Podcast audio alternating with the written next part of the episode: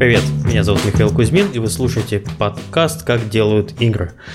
Сегодня мы поговорим про юмор и драму, а, а я опять забыл сказать, что у нас Сергей Галенкин традиционно. Привет.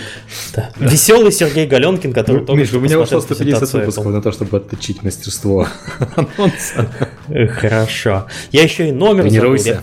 Да, у меня как бы есть еще проблемка. Я хочу в начале, чтобы озвучивать номера подкастов. Вот у нас сегодня 155 выпуск, потому что мне нравится, потому что это уже большие цифры, и мы это дело как бы, ну, мы этим гордимся. Я не знаю, как наши слушатели. Празднуем. Да, а мы этим гордимся. Каждый раз празднуем, поэтому у нас у всех ноль это. Вот. Я хочу сразу принести свои извинения, что у нас прямой эфир случился на день раньше. У меня там будет медицинская операция, после которой я не смогу говорить некоторое время, поэтому мы получаемся сразу после ивента Apple и одновременно с анонсом PlayStation 4 Neo.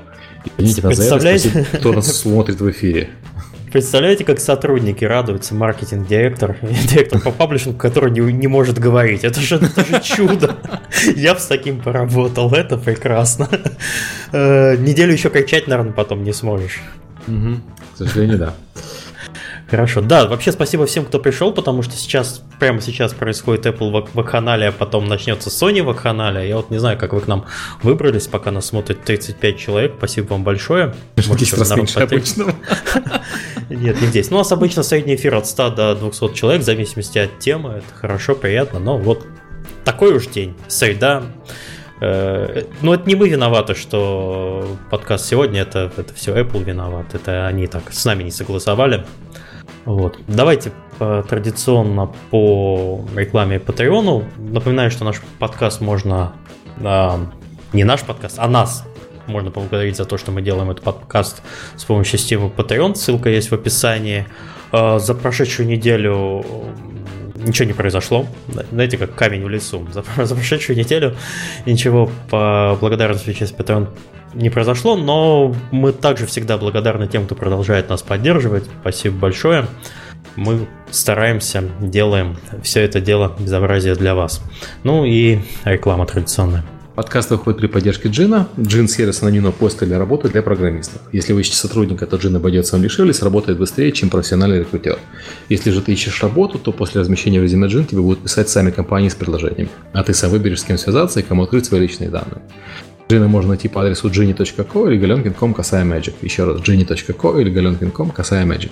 Также подкаст выходит при поддержке компании PlayX. Это создатель трех мобильных хитов Township, Fishdom и Gardenscapes. Распределенная команда PlayX насчитывает 350 профессионалов из 60 городов. Более половины сотрудников компании работают удаленно. На данный момент PlayX ищет арт-продюсера, менеджера проекта, сценаристов и 2D-художников. Подробнее на job.playx.ru Вот. Э, что у нас по новостям? По новостям. А, нас просил Wargaming анонсировать э, конференцию, которую они проводят в Киеве. А, конференция вы понимаете, вы понимаете всю э, ситуацию. Wargaming просит бывшего сотрудника Wargaming анонсировать свою конференцию. А? Ну, а? слушай, ну, как бы бывший сотрудник, это мы, мы же друзья, все, все, все молодцы. А, не, мы вообще все в индустрии, все друзья ходим, обнявшись в балахонах белых. А, нет, не балахонах белых. Ну, в общем, вы поняли. На самом деле мы все школьники в индустрии. Если ты читал этот пост на Хабре сегодняшний, замечательный. Нет, не читал. О, я тебе Ой, мне сегодня некогда мне сейчас посты на Хабре читать ну, на работе. Короче, вся, вся игровая индустрия это школьники. Вот, вот мы, мы здесь все школьники. А, Неужели кто-то правду раскрыл? Да, что... к сожалению, да. Ты смотрите, завтра к уроку не проспи. А, Мне ко второй паре. Это все говорят ко второй паре, а потом на первой никого нету. А, конференция называется 4C, расшифровка от Craft, Create, Craft, Communicate and Collaborate. Посвящена разработке игр, разумеется. Пройдет в Киеве 23-24 сентября в Мыстецком арсенале. Там достаточно крутые спикеры, не только Wargaming, там и Unity будет, и там Crossfield, и э, Level 99, и, и другие ребята, то есть э, такой состав достаточно солидный. Э, я думаю, что если вы в Киеве находитесь в это время, советую сходить. Там, там, там, там, кстати, будет выступать Erika Upsets, она прям очень толковая. Я был на ее докладах, которые она читала внутри компании. Раньше ее наружу выступать не пускали. Вот если она будет выступать наружу, я советую сходить. Она, она очень толковые вещи рассказывает именно по ингейм аналитике. И там много знакомых, собственно, лиц. Советую сходить, если вы будете в Киеве в это время. А я забыл уточнить, или я прослушал все как обычно. Э, платная конференция, бесплатная, как попасть? Да, платная, у них там билеты какие-то смешные, 24 доллара. Mm, ну окей, это, это, это достойно. А, да, там это еще такая... Крис Тейлор будет. Там открывает конференцию сам товарищ Крис Тейлор, он же юбиляр. Он тоже выйдет на машинке и будет и... петь. на машинке выйдет Тони Воткинс, который будет выступать за ним. Это глава Electronic Arts. То есть конференция прям такая. Ну, слушайте, это звезд понахватали, клево, да. Да, да, да. Интересно, вот э, в Киеве давно не было хороших конференций. Э, в прошлом году была, в принципе, ну, она такая была достаточно маленькая. Тут похоже, что что-то большое намечается, и очень здорово. Угу. Не, ну, Я вообще смотрю так на список докладчиков, там все, все, все знакомые, все друзья, там Бежной, Деркач и так далее. То есть приятно. Ну и организатор команды, собственно. И опять-таки знакомые лица. Приходите. А, что у нас еще интересно по новостям? Кроме того, что Wargaming э, анонсировал а, танки из Valkyria Chronicles в World of Tank Blitz. это, по-моему, прикольный очень анонс. То есть я не знаю, как он повлияет на продвижение игры за пределами Японии, потому что, ну, сколько людей знает Valkyria Chronicles за пределами Японии, но отличная игра. И я про Valkyrie Chronicles и про Blitz тоже. Обе игры отличные, будет забавно посмотреть, как они будут вместе совмещены. Выбор, ну, то есть мне, мне бы больше был интересный вопрос, привлечет ли э, аудиторию Valkyrie Chronicles World of Tanks э, Blitz? То, то, чтобы... Знаешь, странно, вообще у них пересечение вряд ли большое какое-то. Все-таки Valkyria Chronicles это стратегическая JRPG такая, с сюжетом, mm-hmm. с драмой и все, всем прочим. А World of Tanks это все-таки PvP. Mm-hmm. Я думаю, что нет. Я думаю, скорее просто для узнаваемости, и почему бы нет. Я, я не думаю, что Wargaming или Sega какие-то деньги заплатили. Я подозреваю, что это collaboration. Просто с, с обоих сторон давайте сделаем что-нибудь вместе прикольное. Ну, слушай, а когда мы, например, с нашим подкастом будем в каких-нибудь World of Tanks Blitz, представляешь? Да, да, да, наш экипаж ставит, да. Экипаж. Только мы там оба зеленоглазые девочки. Я буду заезжающим, хорошо? Или техником, который обеспечивает вообще то, чтобы гусеницы не отвалились хотя бы. Кстати, подкаст, э, эфир сегодня не лагает, я все починил, я разобрался, в чем была проблема. Надеюсь, э, не будет ничего такого страшного. Вот что перерывы делают и хороший пинок. Вот. Э, тебя сейчас... В комментариях шутят по поводу Girls on Panzer в World of Tanks. Так Girls on Panzer и было совместное промо с World of Tanks в Японии. И mm-hmm. Было промо с не Кантай Collection, а вот другой э, а, аниме про, де, про девочек-кораблики. Но не с Кантаем, было промоушен у World of Warships. То есть так. Так что все, что пошучено, уже пошучено Нет, для вас. Маркетологами компании. Потенкс не. Хорошо. Новый слоган Wargaming. Еще э, хочу похвастаться, у нас э, запускается турнир э, по Paragon, который организует Stop Game. Это первый турнир такого масштаба, в принципе, в мире по игре. И так объективно, Парагон, конечно, еще не на том уровне, на котором можно проводить настоящие полноценные турниры, но режим спектатора есть, э, кастомные игры есть, э, драфт есть, то есть э, уже лучше, чем у многих других игр после релиза, поэтому нам очень приятно, что вот Stop Game это, это делает. И финал будет на Игромире, так что если будете на Игромире, мы там будем, и Миша, похоже, тоже будет. Да, Приходите, кстати, потусить. да. Я сегодня, я сегодня купил билет на Игромир себе и сотруднице. Мы поедем вдвоем. Эм, у меня есть даже сразу предложение, раз вот говорим, что мы будем на Игромире, все это будет работать, он будет занят, а я буду балбесиной шататься, во-первых, в бизнес-день и, скорее всего, во второй день. Я, я не вижу себе смысла уезжать на все 4 там, или сколько там, 4 дня, по-моему, игра мир длится. То есть в субботу и воскресенье там делать нечего. То есть сами, сами понимаете, по какой причине. А у нас финал в субботу и воскресенье, приходите. Нет, а, ну, то есть по бизнесу там как бы нет. Конечно, там четверг только имеет смысл, немножко. Да, основной день у нас рабочий будет четверг, в пятницу мы будем работать больше так в поле. Вот. И на самом деле, если вы хотите встретиться со мной там или с Серегой, Серега не знаю, он будет занят, а вот я, как бы с э, нашей девочкой за пиар ответственной, мы готовы пообщаться с кем-нибудь, э, ладно, не с кем-нибудь, а с игровыми журналистами, мы готовы поговорить с Э, представителями прессы, летсплеерами. Если у вас есть какой-то там Twitch канал, который смотрит э, два человека, можете подходить, пообщаемся, расскажем про компанию, ну как минимум познакомимся, расскажем про продукты. Ты про... очень неопытный про вот директор, ты ни разу не помнил название компании своей. А, о, Серега, спасибо, спасибо большое, чел. Син, синпай, синпай меня заметил. Вот. Э, я просто, ладно, э, Серега, ты меня спутил. Да, я неопытный. Я работаю всем маркетинг-директором. Даже, я даже не маркетинг-директор, Серега. Я head of business development. Мне не важно. На моем уровне развивать, все не так происходит. Компания развивать, да, да. Да, компания, компания HeroCraft, можете посмотреть э, продукт, я уже про это говорил в прошлых подкастах, вот, поэтому, пользуясь служебным положением, я приглашаю пообщаться, если вам интересно, можете подходить, ну, только напишите, пожалуйста, заранее, мне в почту или в Твиттер или куда-нибудь. Ну, любым способом я, в принципе, везде смотрю и отвечаю. Так что, если есть желание встретиться, пообщаться, пишите, пожалуйста. Будет весело. Ну, селфик, в худшем случае селфик сделайте сами. Ты хочешь узнать, как назвали в итоге PlayStation 4 Neo, которая вот новая, мощная, красивая, которую сейчас показывают у Sony? Угадай, не подглядывая в интернет. Я не собираюсь угадывать, это какая-то вообще... PS4 Pro. Офигеть. А почему не Pro S, например, как это модно? Сейчас все, все да, так делают. Забавный выбор названия, конечно, PS4 Pro. Ладно, мы поговорим еще про PlayStation, когда Sony отговорится, там будут и показывать, показывать кое-что от Epic интересно на, на конференции. Ну, понятно. Кое-чего. Да, кое-чего э, хорошего. Давайте, наверное, пойдем дальше, что у нас э, хорошего по анонсам. iPhone? А, iPhone 7, да. Да, ты расскажи. Я не смотрел презентацию, я в какой-то момент понял, что ну меня как? расстраивает. Amazing, breathtaking, groundbreaking, да. wonderful, Да, я, я, все, я, я все эти слова знаю, спасибо. Ну, это краткое содержание iPhone 7. Ну, э, понятно, Расскажи, что сейчас про, про iPhone 7 всем расскажут все абсолютно. И, э, в принципе, вы все про iPhone 7 знали еще до анонса, потому что почти все поутекало. И они по этому поводу, кстати, пошутили э, в начале доклада, э, когда э, доклад начал, э, стрим начался с того, что Тим Кук ехал на такси с двумя музыкантами и пел Sweet Home Alabama. Я считаю, что им надо было всю конференцию вот так вот сделать, а в конце сказать, дата выхода 13 сентября будет стоить столько-то денег. И даже денег стоить не надо, это же Apple. Просто дату выхода скажите.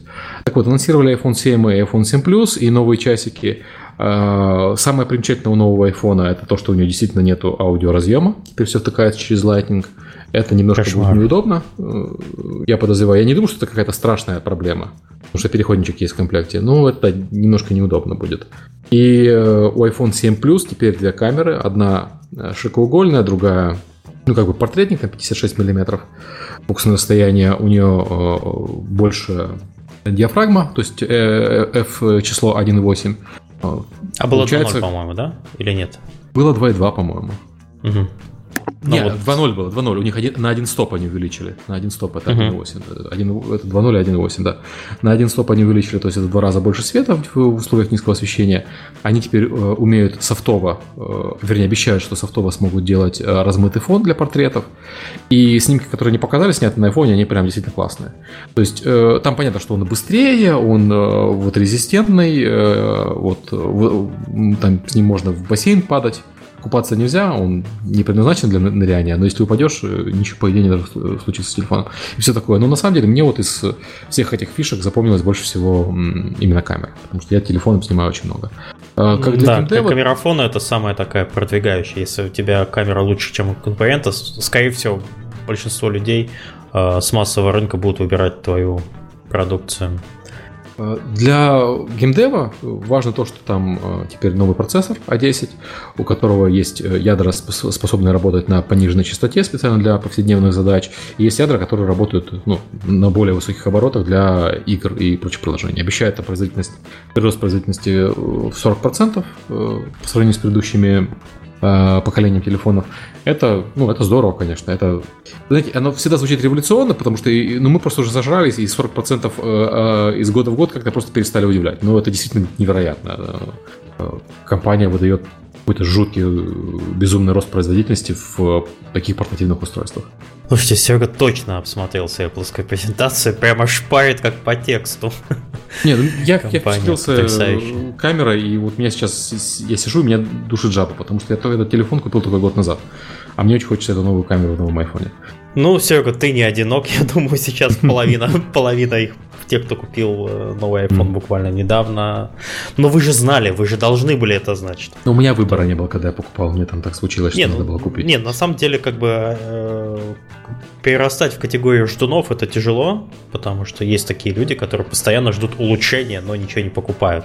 Это как бы Я немножко не из таких людей, я просто, если у меня возникает какая-то потребность купить штуку, я в этот момент принимаю решение покупки, как бы там, и, и, и все. Но вот, не знаю, там, например, пару месяцев назад, если бы у меня было какое-нибудь желание купить iPhone, я бы, наверное, не, этого не делал, потому что с наступлением осени все прекрасно знают, что компания Apple там выпустит новую модель телефона. Это происходит уже на протяжении, дай бог памяти, лет 8, наверное, сколько? Мгм. Где, где-то Долго, так. долго, да. Да, то есть это уже э, как Новый год неотвратимо. И как сессия для студента. Так что все должны были давным-давно при- привыкнуть и потом не сокрушаться. Но год это понятно, это довольно большой срок. То есть год без телефона ходить, как бы, или там с чем-то другим. И что тебя не устраивает, это тяжело. Так что Ну, я разделяю Меня, не, боль, меня не устраивает только то, что меня вся, семья уже с айфонами, соответственно, мне этот iPhone будет давать некому. Дочке, что ли, отдавать? Ну все. Миша сказал, завести кошку, отдать ей. Да, да, чтобы, чтобы было, чтобы оправдать. Или еще одного ребенка, Серег. Хороший план. К тому моменту, когда он начнет телефоном пользоваться, знаешь, сколько новых, новых телефонов выйдет? Кошмар. Но это все равно выход, понимаешь? Уже три ребенка, уже, уже тройной цикл получается, Серег. Это, это уже лучше. Ладно, хорош веселиться. Я так понимаю, у нас все по новостям. Да, да, А. мы э, PlayStation, когда закончится конференция, обсудим чуть позже. Давайте перейдем к основной теме. Да. Познакомимся с гостями, которые вот сидят э, тихо и Молодцы, Кости. А, у нас в гостях Евгений Пузанков, э, Suricate Games, Lead Narrative Designer, и Игорь Несмелов, э, Saber Interactive Game Designer. Всем привет. Привет. Евгений у нас уже был, э, я специально посмотрел, он был у нас э, в декабре 2015 и мы обсуждали сценарии в играх, так что если вы хотите что-то поподробнее познакомиться с, э, с Евгением и чем он там занимается, можете послушать этот выпуск, выпуск номер 128. Я приму за хорошую привычку называть номера выпусков, так что, как в анекдотах, это у нас будет, если к нам человек приходил, я буду стараться что- раскапывать. А, ну, на самом деле, как бы для тех, как кто не может сейчас переслушать старые выпуски, ребят, представьтесь и расскажите про себя. Давайте опять с Евгения. А, так, ну, меня зовут Женя Планков. А, как Миш сказал, я работаю... Он работаю. Все, точка. Ты, про- ты пропадал. Ты либо микрофон поближе к э, к рту держи, либо не качайся на стуле. Сейчас все хорошо? Сейчас Да, сейчас все хорошо. Еще раз повтори. А, да, я нарратив дизайнер в Suricate Games. Там я работаю над такими проектами, как Panoptis, Pocket Cult и Paper Knight. А, какие-то вышли, какие-то... Нет, это, нет, это невозможно. Женя, очень сделай плохо. что-нибудь. Пропадаешь просто. Ты начинаешь говорить, а потом у тебя просто белая тишина, и ничего не происходит. Вроде до эфира было все вроде бы нормально, никаких проблем. Давай еще раз. Окей. Евгений. Да, меня зовут Женя Пузанков. Я делаю... Я пишу всякое. Хотим до этого. А, Я работаю над Panoptis, Pocket Cult, Paper Knight на Suricate Games. А Пока я этого не делаю, я занимаюсь Graveyard March уже второй год и недавно подключился на The Long Reach. Окей. Отлично. Подожди, The Long Reach это который выживач такой? С топором на логотипе? Да, нет. The Long Reach это пикселяртная... а, А, The Long Dark это выживач с топором на логотипе. Мгм. Миллиардная АА, сказал Евгений, и есть сомнения по поводу этого проекта. Пикселятная Double A, а не A. Женя, Окей. ты пропал. Что? А, у меня плохой день, короче, сегодня. Ну, А. Евгений сегодня, да, молчит, я так понимаю, половину выпуска. Игорь, давай про тебя, чтобы... А, Всем привет, меня зовут Игорь Несмелов. А, На данный момент я являюсь геймдизайнером, ну и собираюсь являться еще некоторое время геймдизайнером Saber Interactive. А, Работаю над проектом Quake Champions. А, Ну, наверное, кто-то слышал про него. А, Вот. а, Геймдизайнер уже 4 года, больше даже. А, Был геймдизайнером и про- слэш-продюсером в различных компаниях, в том числе вот с Евгением работал в Cygnus Labs. Э, Ну и, в общем, если коротко, то это, наверное, все, что касается меня в игровой индустрии и моего текущего положения. А, наверное, что касается, если уж по теме брать, то э, в течение, наверное, 10 уже, а то и больше лет э, увлекаюсь теорией юмора, в общем, лингвист по образованию и занимался написанием различных сценариев, различных э, для ТВ-проектов, для КВН и, в общем, для прочих штук. Называть ТВ-проекты специально не буду, потому что не хочу. А вот а тему такую юмор, с темой юмора драма в играх нам пришел после того, как начал заниматься Quake Champions, я так понимаю. Конечно, это, это, это очень смешная игра, на самом деле. Очень драматичная. Она очень и очень драматичная, конечно. Там будет сюжет. Там будет NDA. А. Вот. Это максимум, что я могу сказать. Я могу сказать только то, что говорил глава id Software Тим Виллиц. А, больше my lips Amazing and breathtaking. Да, Amazing Breathtaking и, в общем, Old uh, Cool Quake uh, Feeling is there. И рассмеялся. И рассмеялся. Ну, да, нет, хорошо. нет, ни в коем случае. Игра действительно хорошая, действительно мы стараемся удовлетворить старых фанатов Квейка, и пока что получается вроде. Отлично. А, да, по поводу темы вот юмор драмы, мы, я когда получил от вас письмо, мне было сразу интересно. Я известный э, сторонник того, что игры про геймплей, а не про, не про драму. Драма обычно возле игр. И про то, что эм, сюжет в играх это, конечно, мило, но совсем не главное. Опять-таки, это, это мое личное мнение. Я понимаю, что это мнение может быть непопулярно, особенно среди нарративных дизайнеров и, и сценаристов. Не-не, а, я вот, поддерживаю это мнение. Э, все поддерживают это мнение. Все, наверное, у кого есть э, вкус и образование более-менее геймдизайнера. Вот. Но при этом, как бы, мы все понимаем, что многие э, геймплей, э, как э, любая нарративная механика, геймплей, по сути, это средство формирования нарратив, нарратива в голове игрока, он может теоретически может вызывать различные чувства, как и печаль, так и радость и, и прочие вещи. Я так понимаю, что мы будем говорить именно об этом.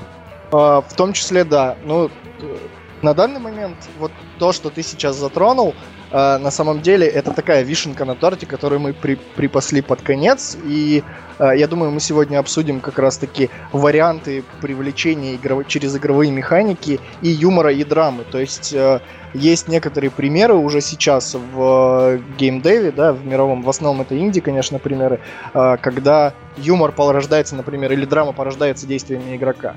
Вот такие вещи. Ну, мы это все позже. Сначала нам, думаю, надо разобраться там с какими-то базовыми вещами. Э, насчет того, что ты сказал, что э, геймплей важнее всегда, я тоже, я не знаю, я думал, что мы будем спорить с Евгением по этому поводу, потому что э, я как геймдизайнер считаю, что главное это геймплей. Он всегда говорил, о, драма, нарратив, там все, и мне очень многие там товарищи-нарративщики мне пытаются вещать, что нарратив это же так важно, это же так создает э, дополнительные там слои повествования и прочего. Ну, нет, геймплей важнее. И, э, ну, важнее даже не геймплей, а важнее то, что мы там геймдизайнеры сейчас принято называть фан, да, и когда мы говорим фан, это же слово английское переводится еще и как смешно, если так взять по-хорошему. И для меня очень такой загадкой становится, почему юмор настолько не используется в играх, да, потому что это такой медиум достаточно развлекательный, популярный и широкий. А вот того распространения юмора, которое есть, например, в кинематографе, в сериалах и так далее и тому подобное, у юмора нет. Ну, в общем, с этого, я думаю, начнем. И, да, и видосики, на YouTube, э, видосики на YouTube. Да, и видосики на YouTube. Там как бы геймплейные ролики, конечно, имеет, то есть а, YouTube даже запилил отдельный сайт э, gaming под игровой контент, но не потому, что он там, ну то есть он популярный, но просто его стало очень много. И, а все остальное стало под видосики про котиков и юмор, я так понимаю. Да, больше части. Как раз э, у, у Sony показывают Парагон на презентации. Ой, Серега прямо давайте прямая помолчим. трансляция. Да, давайте. А, нет, ну извините, я, я просто я не могу. Так вот, возвращаясь к вопросу фана и прочего. Действительно, э, как так получилось, что игровая механика, она в первую очередь ассоциируется с э, весельем, но весельем не в смысле ха-ха, а в смысле ух ты. Извините, я а, не нарративный дизайнер. Да, да это нет. Ну, Ведущий нарративный дизайнер поясняет термины уху или ха-ха. Запишем. Это хороший, на самом деле, очень поинт, потому что э, на самом деле, вот э, ты сейчас в этом э, вопросе утверждении э, сказал, что уху от ха-ха отличается. А если мы сегодня в этом разберемся, что они на самом деле-то не отличаются, и корни-то у них одни и те же. И вот понимание этого может привести к тому, что, э, ну и понимание этого создателями контента, в том числе геймдизайнерами, как мы, там, нарративными дизайнерами, как Женя, э, может привести к тому, что юмор, э, ну, больше раскроется, скажем так, в геймдеве, потому что сейчас, ну, ситуация плачевная, честно. У меня такое а... впечатление создается.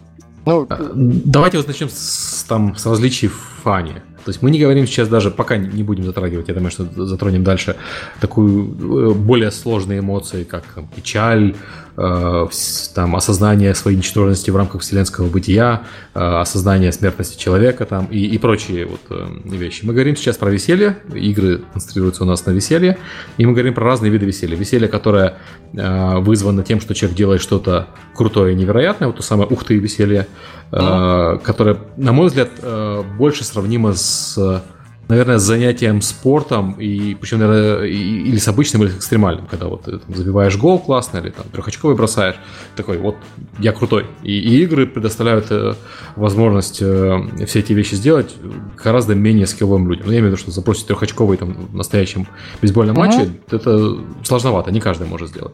А достичь чего-то в игре может, в принципе, каждый, и чем, чем дальше, тем более каждый, скажем так. А, извините за кличко. А, а, так вот, а веселье ха-ха, которое связано э, с тем, что произошло что-то неожиданное, что тебя развеселило, ну, юмор же строится обычно на сюрпризах, да? На, да. ожидаешь одно, получается другое. Вот в играх почему-то не распространен, кроме как в сюжетном моменте. То есть, если мы, мы вспомним там, из недавних, например, King's Quest, да, там действительно очень много юмора, но там очень мало э, шуток, построенных на геймплее. Хотя, в принципе, есть, наверное. Есть, да, и там в том числе, и ну, много достаточно примеров. Ну, в общем, мы с ними разберемся. На самом деле, вот э, то, что ты говоришь о юморе, вот этом, о фане таком ха-ха, э, оно абсолютно... Вот мы же помним, да, э, замечательную книгу, которая уже оскомину набила Raph'а «Theory of Fun». Mm-hmm. Костер очень правильно отмечает там, что э, вот этот fun, о котором ты говоришь, что он «уху» от удивления, блин, вот этот от, отличные такие у нас понятия в нашем разговоре родились, fun «уху» и fun «аха». Э, так вот этот fun «уху» от удивления, который, он э, произрастает, его корни, они в experience 'е, который мы получаем. Как ты правильно сказал, мы забросили трехочковый бросок, мы получили удовлетворение от того, что нас, наш мозг снабжает нас дофамином за то, что мы получили новый experience. Он за то, что за процесс познания, за процесс э, выучивания чего-то нового, он нас вознаграждает. Э, и это э, восходит к нашим корням, да, как э, еще там, когда мы были в доисторические времена, человечество было, это вот такой э, инструмент, который позволяет э, человеку постоянно учиться и постоянно чему Просто когда мы играем в игры, э, наш мозг воспринимает это как реальность. А, то, что вот юмор Аха, который именно, фу, фан Аха, который именно юмористический.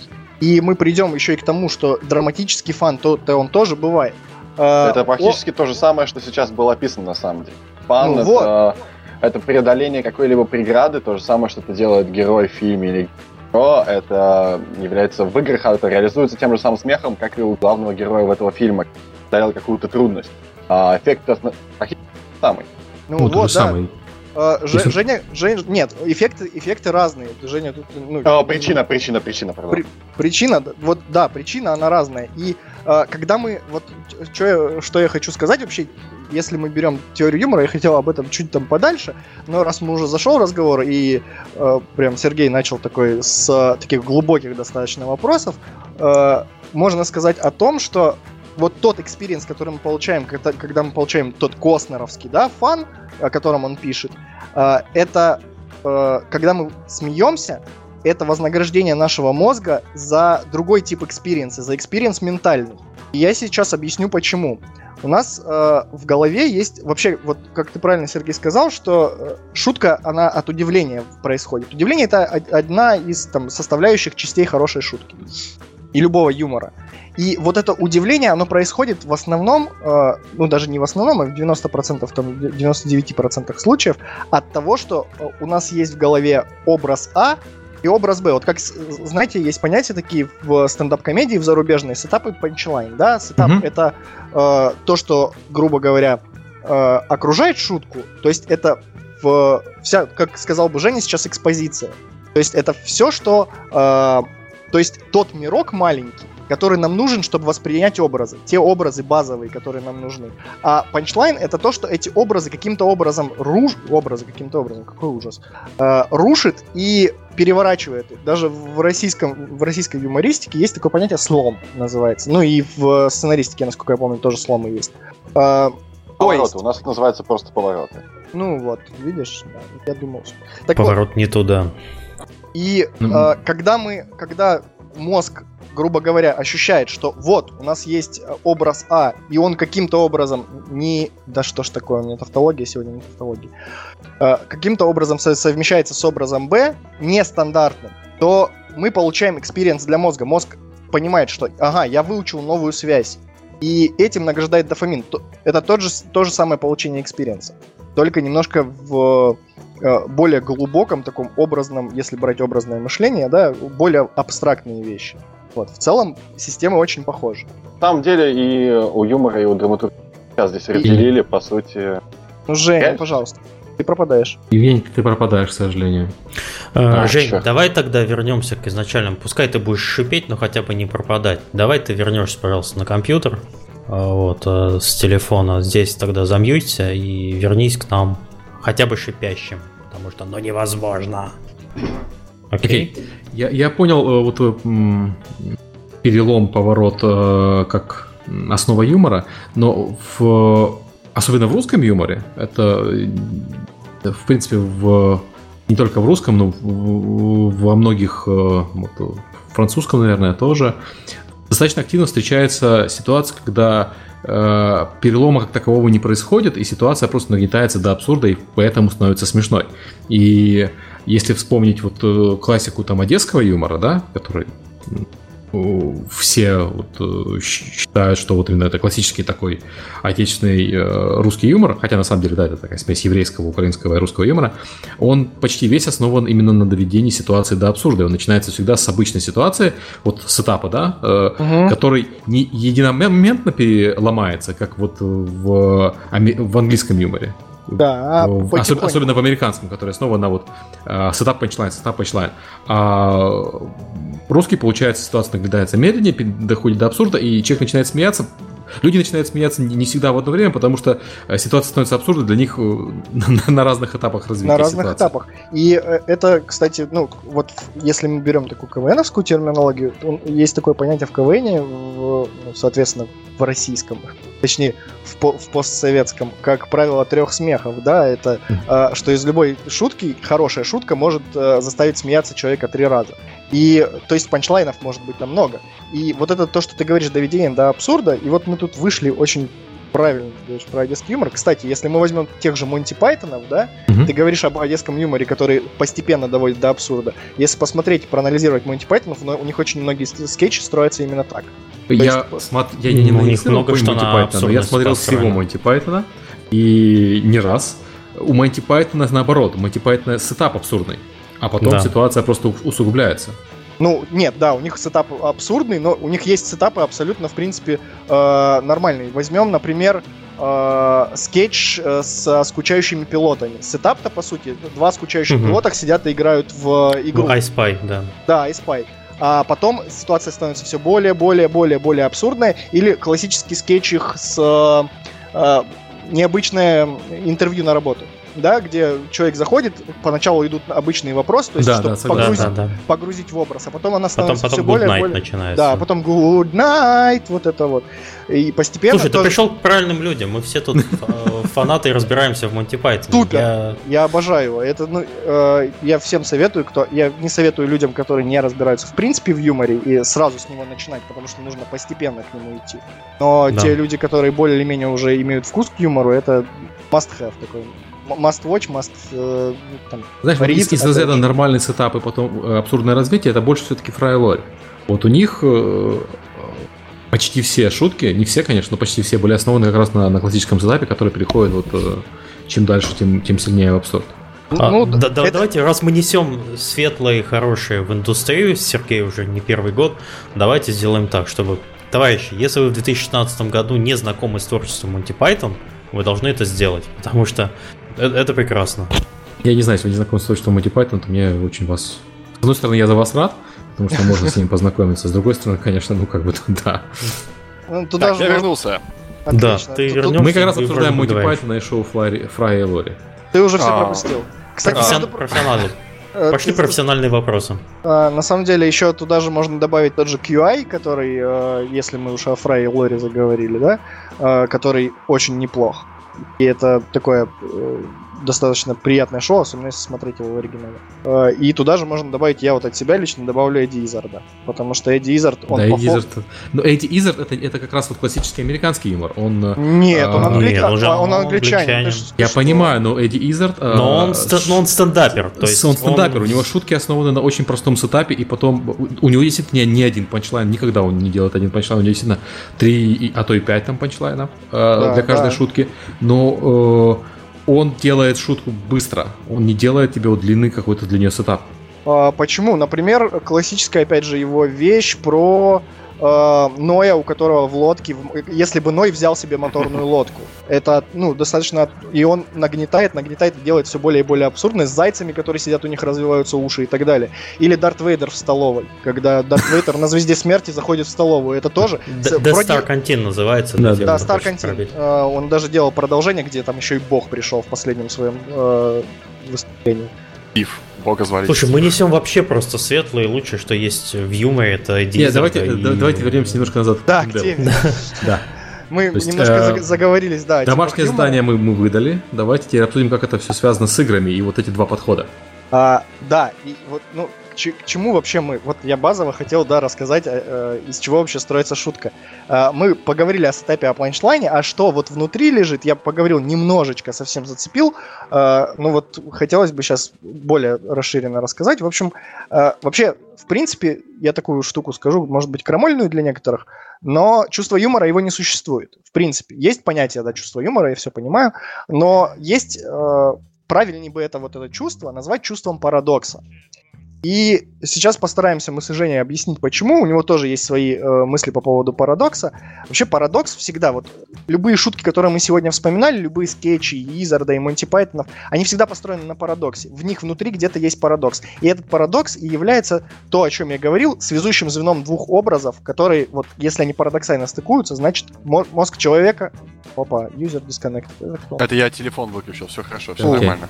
Все, Я ничего плохого не произошло, драма еще не началась. Пугай, что ты не услышишь важные вещи, которые, на которые ты должен реагировать. Вот. А, собственно, то, о чем я говорил. Вот парадокс является тем сломом всегда в шутке, который ломает э, привычное положение, грубо говоря, вещей и становится панчлайном, ну, выходит на панчлайн. И вот эта вот парадоксальность э, юмора, мы очень долго с Женей спорили по этому поводу, э, мы пришли к выводу, что, по сути, вот стандартная вещь, да, в драматургии конфликт, это, по сути, то же самое. А, А, но мы с тобой до- добазарились до того, что нет, нифига, это не то же самое. И ты выиграл, то же по-моему, в самое. этом. То есть ты теперь сдался. Я сказал, я тебе говорил всегда, нет, это не э, парадокс, это чуть более всеобъемлющее, но конфликт содержит в себе парадокс. Давай так. Так, Окей, хорошо. Сейчас будет драка в прямом эфире. А, Нет, нет, ну, нет, это, не- это не ща- про SDK, все будет хорошо. Сейчас, сейчас Женя нам расскажет ну, про конфликт вообще в драматургии, чтобы понимать, о чем мы говорим. А потом я расскажу про связь, наверное, с парадоксом и то, как вообще работают семантические поля, да, Жень? Да, звучит нормально, но э, конфликт это как это? Основная лошадка драматургии, в принципе. Без конфликта ничего не может быть сделано в ней, в принципе. Никакой драматургии не существует. То есть самый простой пример конфликта, это, как Аарон Соркин говорил, это э, желание и препятствие. То есть, когда игра, какой-то перс- персонаж чего-то очень сильно хочет, и у него есть какое-то препятствие, которое нужно преодолеть, это тот самый конфликт. И у конфликта драматургии есть вполне четкие законы развития. Это э, как, как трехактовка здесь повсюду всегда. А, как нам говорил преподаватель, конфликт должен развиваться таким образом. Это из а, обычного в необычное до максимума. То есть а, обычный разговор в баре, кто-то говорит слово за слово, и заканчивается все дело дракой и тем, что кого-то э, уронили в туалет. В этом Это плане особо... смешно. Я здесь не за смех. И, э, по сути, здесь сходство с парадоксом, на самом деле, достаточно всеобъемлющее в том, что здесь есть... То есть то, что парадокс, как это конфликт включает в себя парадокс, или на что мы там договорились в результате. Да. Ам, Ну, в общем, вот то, что у тебя необычное в твоем, вот э, в своей трехходовочке такой, да, а, то, что у тебя необычное, это тоже то, что содержит как раз-таки парадокс. То, что делает конфликт э, То есть никому не интересен обычный конфликт, да, то есть два человека, непонятно за что, просто сцепились на улице. Это драматургически плохой конфликт. Ну, Но это не выдана нормальная экспозиция. Это то же самое, что шутка без сетапа или э, да, без экспозиции. Да, ну... Мы не дали человеку понять, над чем ему смеяться и что происходит вокруг. Это как начать анекдот про то, что человек выпил 14 бутылок виски и в другом баре, чтобы проверить, а мы забыли рассказать о том, что он ирландец. Выпил 14 бутылок виски, я, по-моему, мне кажется, эту часть можно было опустить. Вот э, готовый анекдот, кстати. Женя? Да. Так вот ты же говорил, я тебя просто прервал. А, вот, мне казалось вы, наоборот. Ну, вы ладно. говорили про, про конфликт, конфликт базовая э, единица, все окей, и в принципе все игры, которые мы знаем с сюжетом, они все построены на каком-то а, конфликте. Кон- Не, больше, да? больше, больше, больше. Все игры, в которых есть какой-то соревновательный рефлекс, построены на конфликте двух игроков. А, конфликт это, несмотря на то, что он драматургический, он э, в играх реализуется через э, геймдизайн по большей части. То есть моя задача это преод... моя задача это подняться на самый верх э, как принято, лидерборды. А, что мне для этого мешает? Все остальные игроки, все эти сволочи в контре и так далее. И это и есть обычно тот же самый драматургический конфликт. Другое дело то, что в нем есть игрок и другие игроки, и просто это ничего из этого не написал сценарист. Это не отменяет того факта, что это классическая драматургия. Okay. А, вопрос, э, то есть с этим мы согласны с тем, что конфликт это основа драматургии, основа, в принципе, там, геймплея, даже, даже в медитативном геймплее есть какой-то конфликт, просто что это может быть конфликт не без давления по времени. А, давайте вернемся к э, юмору. Так вот, у нас да. есть конфликт, и у нас есть э, setup punchline, который не конфликт. Каким образом эти вещи... У нас есть парадокс. Да, а. Так вот, а, я сейчас немножко углублюсь, наверное, в лингвистику, а, кое я обучался. И в лингвистике есть такое понятие, как семантическое поле. Я сейчас объясню примерно, как в, в рамках шутки э, работает парадокс. И вот это то, что как раз и есть конфликт в драматургии. Э, семантическое поле — это такая штука, вот есть у нас слово «стол». Все, э, любое слово или образ, у нас есть образ, да, стол. Любое слово или образ, которое содержит в себе э, какое-то отношение к столу, то есть сидеть, э, там, ваза, все, что может в голове у человека связываться со столом или быть рядом с ним — а, является объектом в его семантическом поле. А, точно так же, ну, естественно, у каждого слова и у каждого там значения слова есть, у любого образа есть такое семантическое поле. Так вот, э, и это, кстати, очень хороший э, инструмент для того, чтобы писать шутки и для того, чтобы понимать вообще, как это работает. Э, шутка строится на том, что мы, например, в одном, э, в, об... в семантическом поле одного образа ищем какое-то слово, и ищем это же слово, э, этот же образ э, в семантическом поле другого понятия, которое не связано с э, понятием номер один. Мне очень сложно, без... я показываю руками, мне очень сложно это, я так, такой визуализирую. В общем, чтобы было понятно, такой классический пример. Вот, Миша, Сергей, вам такой вопрос. У нас есть, предположим, два образа. Я вам сейчас их дам, я примерно так на базовом уровне объяснил, как это работает, да? Нам нужно найти третье что-то, что связывает. Вот okay. попробуйте найти это третье и сказать шутку. Просто, что вам первое в голову придет? Вот у меня есть два образа. А, секс-шоп и кубик Рубика. На чем будет строиться шутка? Ну, у меня сразу такие на извлечении, на самом деле. Ну, а общ, общее слово, общий образ какой? Вот, ну, просто, который первый Общий образ больница. Простите. Ну, игрушка, понятное дело, это да, игрушка, игрушка, и всегда будет игрушка. И любая шутка будет строиться на том, что э, либо кубик Рубика представляется как секс-игрушка, либо э, ну, то есть я на, пошел немного либо наоборот, дальше, я уже да, пошел. Ты уже да, куда-то в степь от игрушки, от того, что... Но это, знаешь, а, если чем дальше ты уходишь, тем тоньше будет шутка. Тебе ну, я раз... в этом я прямо очень тонок. Да. Ну, кстати, для тех, кто понял, видимо, шутка даже очень неплохая. Пошловатая, но неплохая. Да, ну, как бы мне сразу уж, извините, меня в пошлость ударило. Я... То есть я пошел по самой простой, как бы, стезе, а Серега там про игрушки, ладно. Да, и, и вот эти семантические поля, вот тут мы возвращаемся, вот я на базовом уровне, я вообще не буду углубляться совсем глубоко, да, в лингвистику.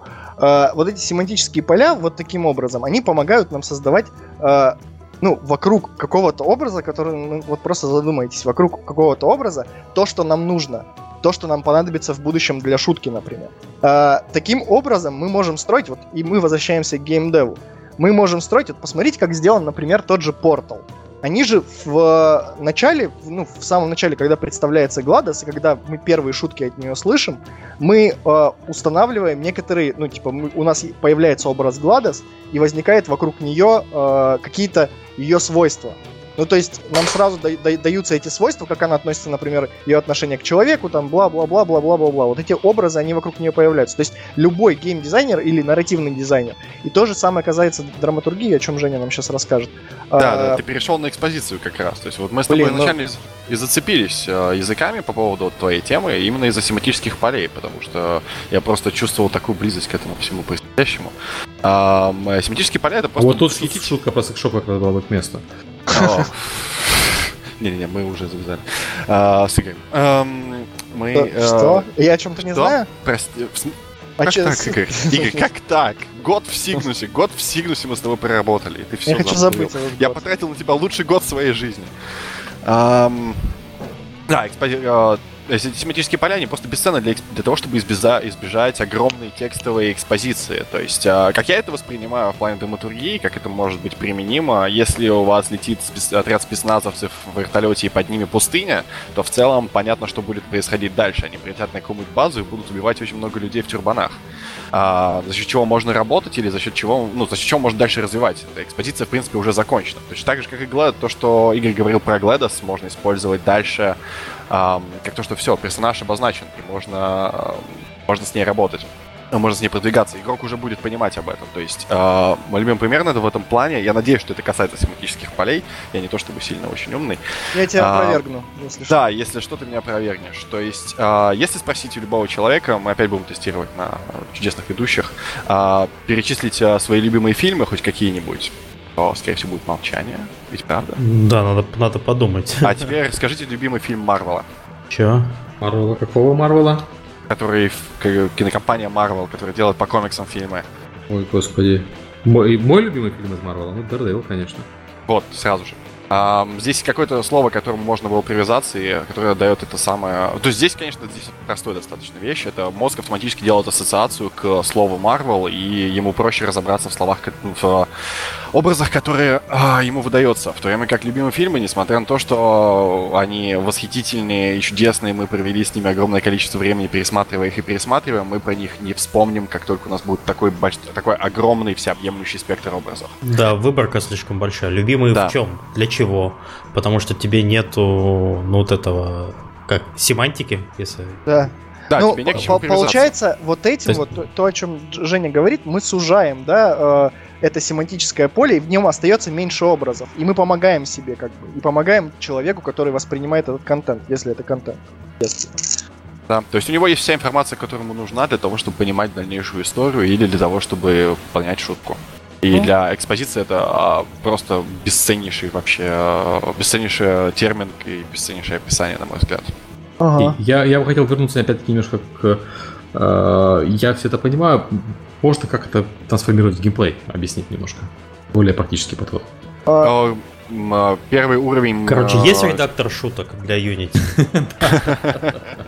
Да, но он не работает, они обещали исправить новую версию. Вы представляете, переходить Да, с редактора шуток 4.0 на 5.0? Вы представляете, как вообще приходится все шутки адаптировать? А локализация? Вы модуль локализации их видели? О, господи, нет. У них есть модуль локализации, серьезно? Ты не хочешь знать об этом, Игорь, ты не хочешь знать о них модулях, которые... Надо открыть, подождите, я прям... Мне интересно, я завтра утром первое, что сделаю, это открою и посмотрю на модуль локализации. Ладно, себе, чет- ладно. скачай себе 4.0 и как-нибудь образом ее достань и попробуй запустить механизм хоть как-нибудь. Вот тебе редактор локализации работает точно так же.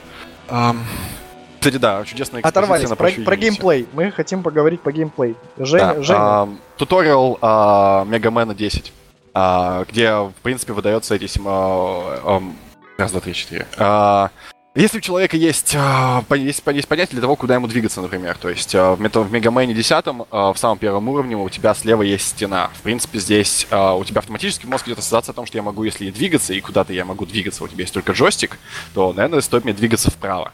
А, поля, на мой взгляд, здесь именно в туториале имеют значение. Игорь, подтверди, как геймдизайнер, то есть ты не туда полез. А. Я, честно, я тебе скажу так, я в Мегамена играл в том возрасте, когда я не геймдизайнил еще, а, и сейчас я вспомнить туториал там точно не могу. Но я могу сказать, что вот любой, лю, то, любое, вот то, что даже сказал, возьмем какой-нибудь, ну давайте э, Stanley Parable, да, хотя бы. Если mm-hmm. из игр, в которых есть юмор, уж мы э, возьмемся. Да. А, а нет. И давайте... она, кстати, вот Слушай, Stanley Parable, кстати, хороший пример, потому что там шутки основаны во многом на том, что происходит, игрок делает. Да, да, это, и, и, это как раз вот э, из тех примеров, э, хотя большим, наверное, лучшим примером будет являться, наверное, Punk, но в него меньше людей играло, наверное. А, или я не прав? Вы играли в Punk, например? Просто на вас проверим. Джаз что? Punk. Нет. Вот обязательно. Ну, в общем, ладно, я потом позже про него расскажу, потому что там есть некоторые вообще э, навье в плане механик э, производства юмора вот через действие персонажа. Ну, возьмем тогда Стэнли Parable. Э, Стэнли Parable э, семантическое поле очень ограниченное, оно жутко ограничено. И э, то есть, чем оно ограничено? Вы знаете, что и это, это круто влияет еще и на историю, потому что э, мы берем за основу позицию персонажа. Да, первое, что видит игрок, это он видит человека, офис, э, человек нажимает на кнопки, голос э, рассказчика. Все. Как только игрок выходит из э, своего офиса, игрок понимает, что э, рассказчик открывает дверь, и он понимает, что к образу рассказчика можно добавить еще всемогущее слово, потому что он управляет этим миром. Все остальное в рамках этой концепции добавляется э, как бы по ходу. И в этом и состоит вот то, о чем Сергей говорил, что э, в шутке вот этот парадокс, да, он через удивление идет. Ну, фан, он получается через удивление. Э, каждый раз, э, когда в, грубо говоря, у нас есть персонаж и у нас есть рассказчик, у рассказчика есть э, там 10, предположим, вокруг него образов, ну, то есть это то, что к нему относится. Э, и там это предположим, его свойства и так далее. И есть персонаж, у которого тоже свои свойства есть. Э, каждый раз, когда разные эти свойства пересекаются. Вот, например, если мы возьмем концовку... Блин, я спойлерить сейчас буду. Я думаю, как, как бы не проспойлерить. Тихо там. Ну, слушай, если кто-то не играл, кто-то слушает э, подкаст про нарративный дизайн и не играл в Стэнли Parable, мне очень жалко, ребята. Выключайте подкаст сейчас, пойдите поиграйте. Продолжаем. Идите, идите ну, смотрите сначала Монти Хорошо, да. Ну, там, да, да, там есть э, концовка, где ты приходишь как бы в дом Стэнли, да, э, и появляешься, там надо ответить на телефон, и ты появляешься, ты слышишь голос жены, вот. Э, и вот, вот это берется как раз-таки, вот этот вот образ всего вот этого э, бытовухи, он, э, у нас есть, вот представьте, в семантическом поле Стэнли у нас есть офисный работник офисный работник в голове у человека в основном это что-то такое обыденное, и к нему относится, вот к этому офисный работник относится очень много всего. В том числе стандартная вот такая вот офисный работник это стандарт, у него стандартная семья. А, когда мы заходим, а, подходим к дому и стучимся домой, и рассказчик говорит, вот ты пришел домой, вот тут ты живешь, у тебя обычная обыденная жизнь, это все вроде как подтверждается. То, что мы, игрок подумал, да, что он соединил вот этот образ э, стандартного офисного работника с этой стандартной жизнью.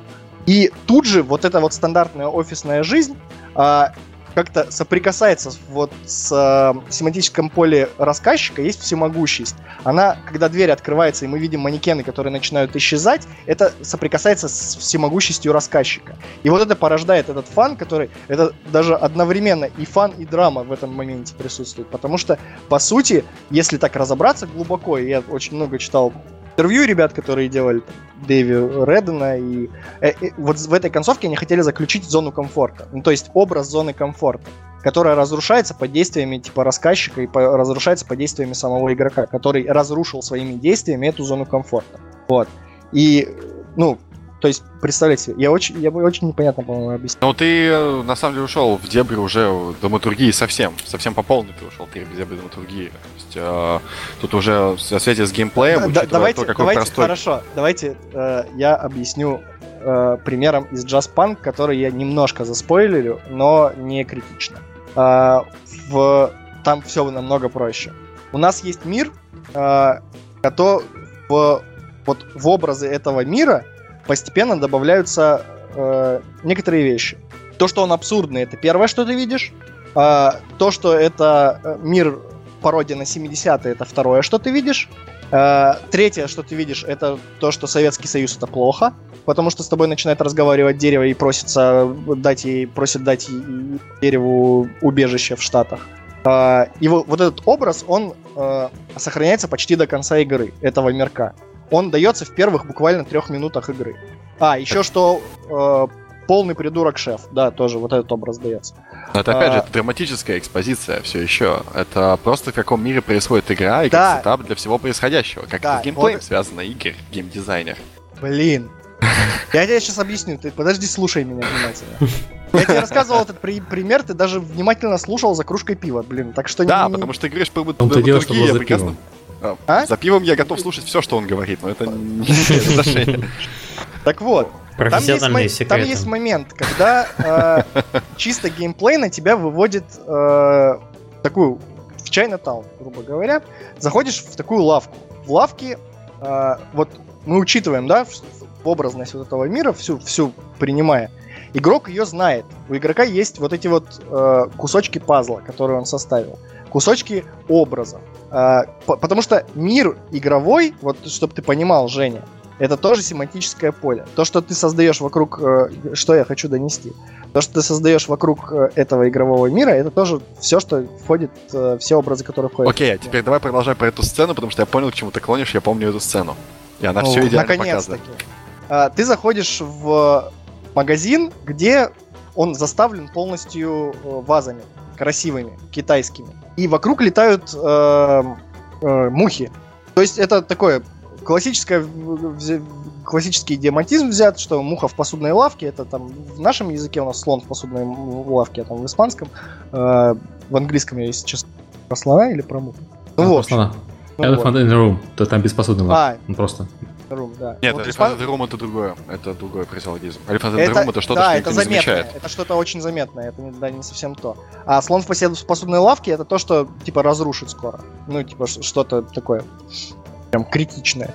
Так Ну, вот. муха, видимо, в процесс, то есть если муха в посудной лавке начинает ее ловить, гонять и ломать Да, да, всю да, да, лавку, да. наверное, вот Э, от этого пошло. И вот представьте, вы заходите, учитывая всю абсурдность этого мира, игроку э, всегда игрока поощряет э, его действовать абсурдно. Ему ты заходишь в посудную лавку, тебе дается задание: убей всех мух, не, не разбив никогда, ну, ни одной вазы. А, но вот так как вот эта абсурдность этого мира заставляет, грубо говоря, игрока отыгрывать роль какую-то определенную в этом мире и являться его частью. Вот это, кстати, очень интересная штука. А, игрок очень часто, э, я не скажу, что все игроки так делают, но очень часто что он делает? Он берет мухобойку и начинает разбивать вазы. И разработчики Jazzpunk подумали об этом поведении игрока и напихали туда шуток на то, как э, на, на то, что игрок будет разбивать именно вазы. Они его провоцируют, они не провоцируют UI, они не провоцируют. По сути, игрок берет и шутит, он создает парадокс. А, это не самый сложный парадокс. То есть, но- грубо говоря, ты хочешь, ну, говоришь про то, что парадокс создается несоблюдением правил игры, Да, не соблюдением и правил это игры. смешно. Да, Окей. и э- э- это достаточно смешно. Окей, хороший поинт. Вот А, смотри, Смотрите, я, добрались я согла- я согласен с этим, тут возникает другая проблема. Игры, э, которые основаны на механике, э, они основаны на том, что эта механика повторяется. То есть вот ты играешь э, в доту, у тебя там Мгм. много разных механик, смешанных между собой, но они все повторяются в разных комбинациях, естественно. И это, это ф- вот тот самый ух ты фан. Мгм. Если у тебя э, парадокс, у тебя не может парадокс повторяться, потому что он парадокс. Да, да, это правда. Это правда. А, И тут в играх, вот как ты говоришь, с повторяющимися механиками, это вообще не работает. Но а, вспомни теперь такую вещь. э, Это такой самый низкий уровень юмора от механик, который я могу вспомнить. А, Но это как раз-таки работает с повторяющимися механиками. А, И я уверен, что можно придумать что-то подобное, если это будет задизайнено, именно задизайнено, а не просто получилось. А, В шутерах от первого лица, мультиплеерных, есть такая механика, как тибэггинг. А, Знаете, да, что это такое? И это, глуб- это- глубоко копнул. нет, это серьезно, это шутка от механики. Игрок сам шутит. Он, а, используя механики игры, которые для этого не предназначены, приседания, да. да, он, используя механику приседания, он шутит над э, поверженным вра- врагом, он издевается над ним. Потому что одна из... э, Как-то мы проскочили мимо этого, у меня было тут на чем основан юмор, и одна из основ юмора — это унижение. И э, он, унижая противника вот этим вот, используя механику, которая для этого не задумывалась, э, он, ну, грубо говоря, используя мир игры, он показывает, что он тыкает, я не знаю, своей пятой точкой в лицо противника. На самом деле он это не делает. Опять же, хороший пример Майнкрафт, где пе- каждый первый игрок, хотя его это не заставляют, но вот ребенок, который, у которого представление о юморе, в принципе, э, посредственное, он за счет э, игровых механик берет и строит э, огромный фалос. И так делают очень многие. Это тоже э, юмор за счет механики. Игрок сам шутит. Ему это нравится. Он хочет пошутить и показать игрокам, см- другим игрокам. Смотрите, какая у меня офигенная шутка. Да, я понимаю, что это типа на уровне... э, Ну, там, это очень ни- низкий. Да, это очень детский юмор. низко. И Но он тоже мы- одноразовый. Ну, то есть, условно говоря, ты зашел в Майнкрафт пер- первый фалос, ты посмеялся, а второй уже нет. Да, а, ну, вот э- это как... э, мы же понимаем, да, что все мы были детьми, и все мы на- над этим, может быть, смеялись. Если, конечно, совсем... Но судя по количеству это, чудесных фотографий, где в игре в мультиплеер в ММО про смешарам два смешарика встали рядом с деревом и сфоткались. а, Да, это... Вот, вот- вот такие Даже я вещи, да, засмеялся, это, это, это когда де- дети это делают, да, это одно. Но мы же можем продумать такие механики, ну, как это сложно, я согласен. Но механики, которые можно э, использовать не только по прямому назначению, но и как-то парадоксально, чтобы э, через это создавать. Да, это будет какой-то одноразовый эффект. Но этот эффект, вот я очень задумывался недавно о том, а вот представьте себе, если игровые условности все, которые есть в игре, прикрывать шутками. А ведь э, шутки очень хорошо прикры- прикрывают игровые условности. Вот представьте себе такую ситуацию. Мы знаем, что, например, в том же Скайриме есть э, неписи, которые не убиваются. Ну, они, в принципе, они нужны для твоего сюжета, и они, ты их убить не можешь.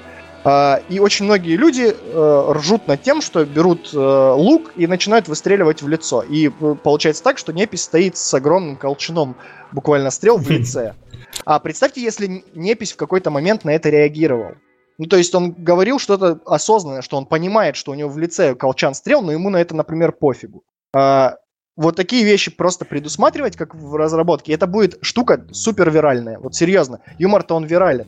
И если бы такое произошло, а это в некоторых играх, кстати, уже делается, ну, то есть это Ну, это и так далее. была игра, э, господи, был же проект создателя Suit Larry, э, экшен такой. Ой, я даже не знаю, кто создатель, к моему стыду, Suit Larry. Я Э, Лоуи, но это, по-моему, кстати, не от него был. По-моему, все-таки не от него.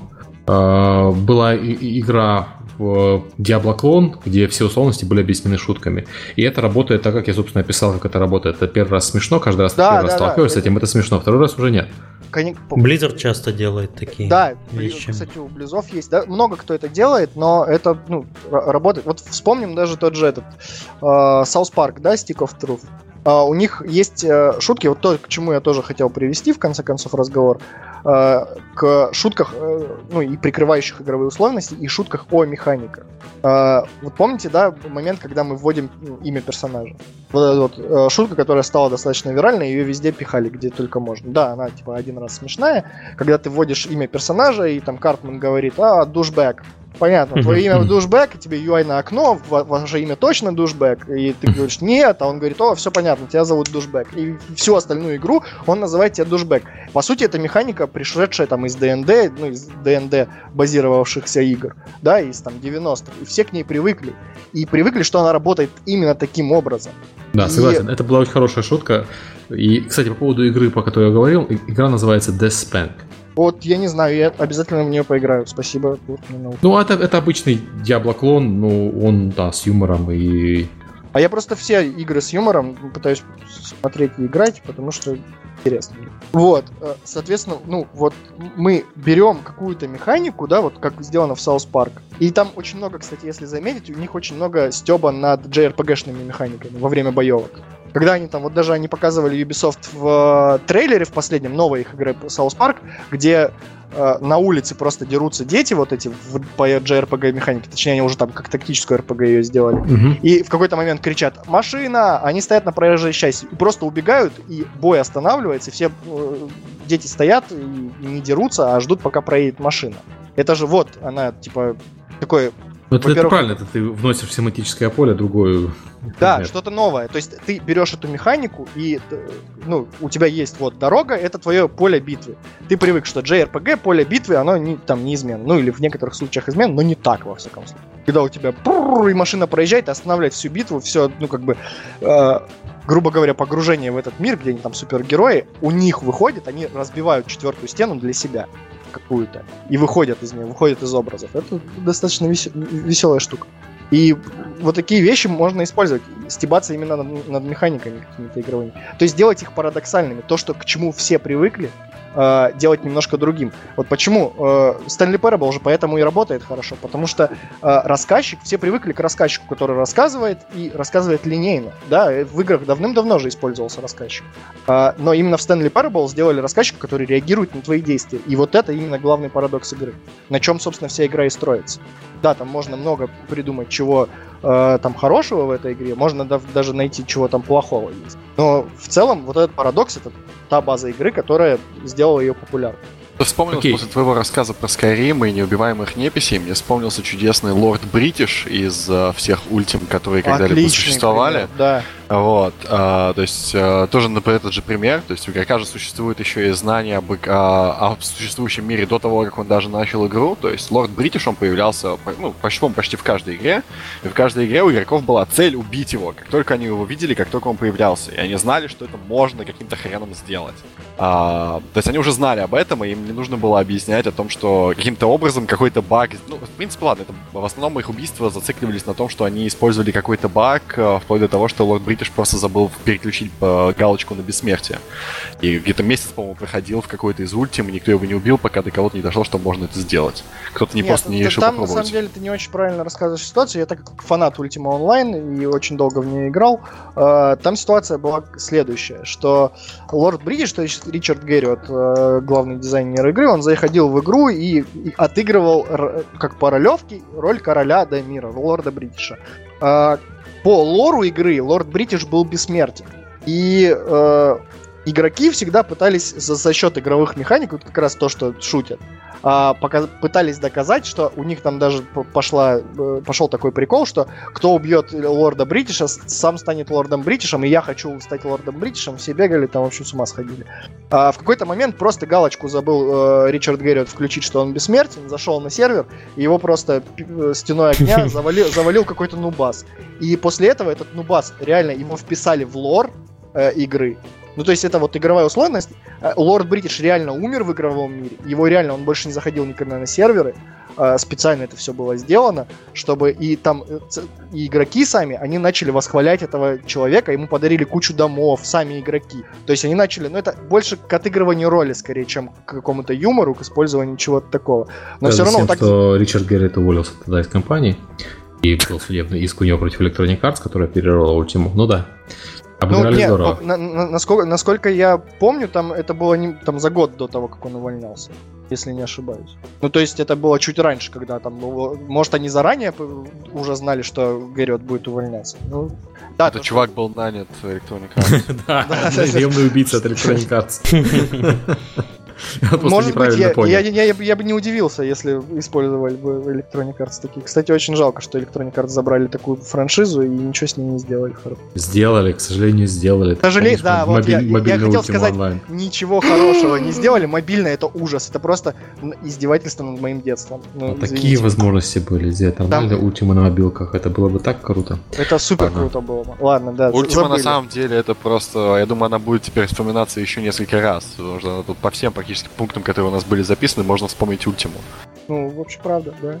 Э, там Смотрите, ну вот мы говорим просто э, говорим про механики и про э, парадоксы, связанные с этим. Но мне кажется, что на самом деле создать игру, генерирующую парадоксы, в принципе, должно быть возможно. Вот у меня самое яркое воспоминание, э, связанное с оригинальной игрой DayZ, связано с... Я, я рассказывал в подкасте несколько раз, но я, наверное, еще раз расскажу. Как выглядит DayZ? Ты ползаешь на карачках, и вокруг зомби, и тебе страшно, у тебя на тот момент э, еще давали пистолетик, потом перестали даже давать и пистолетик. Но пистолете было там типа 5 пуль или 7, а зомби сильно больше. И, и одно для вы... себя. Да, да. И у меня выглядело первые несколько игр в DayZ, они выглядели так. Я с пистолетиком на брюхе ползу, вокруг зомби, мне, мне страшно, я ныкаюсь, ищу что-нибудь, потом в определенный момент меня все-таки зомби убивает.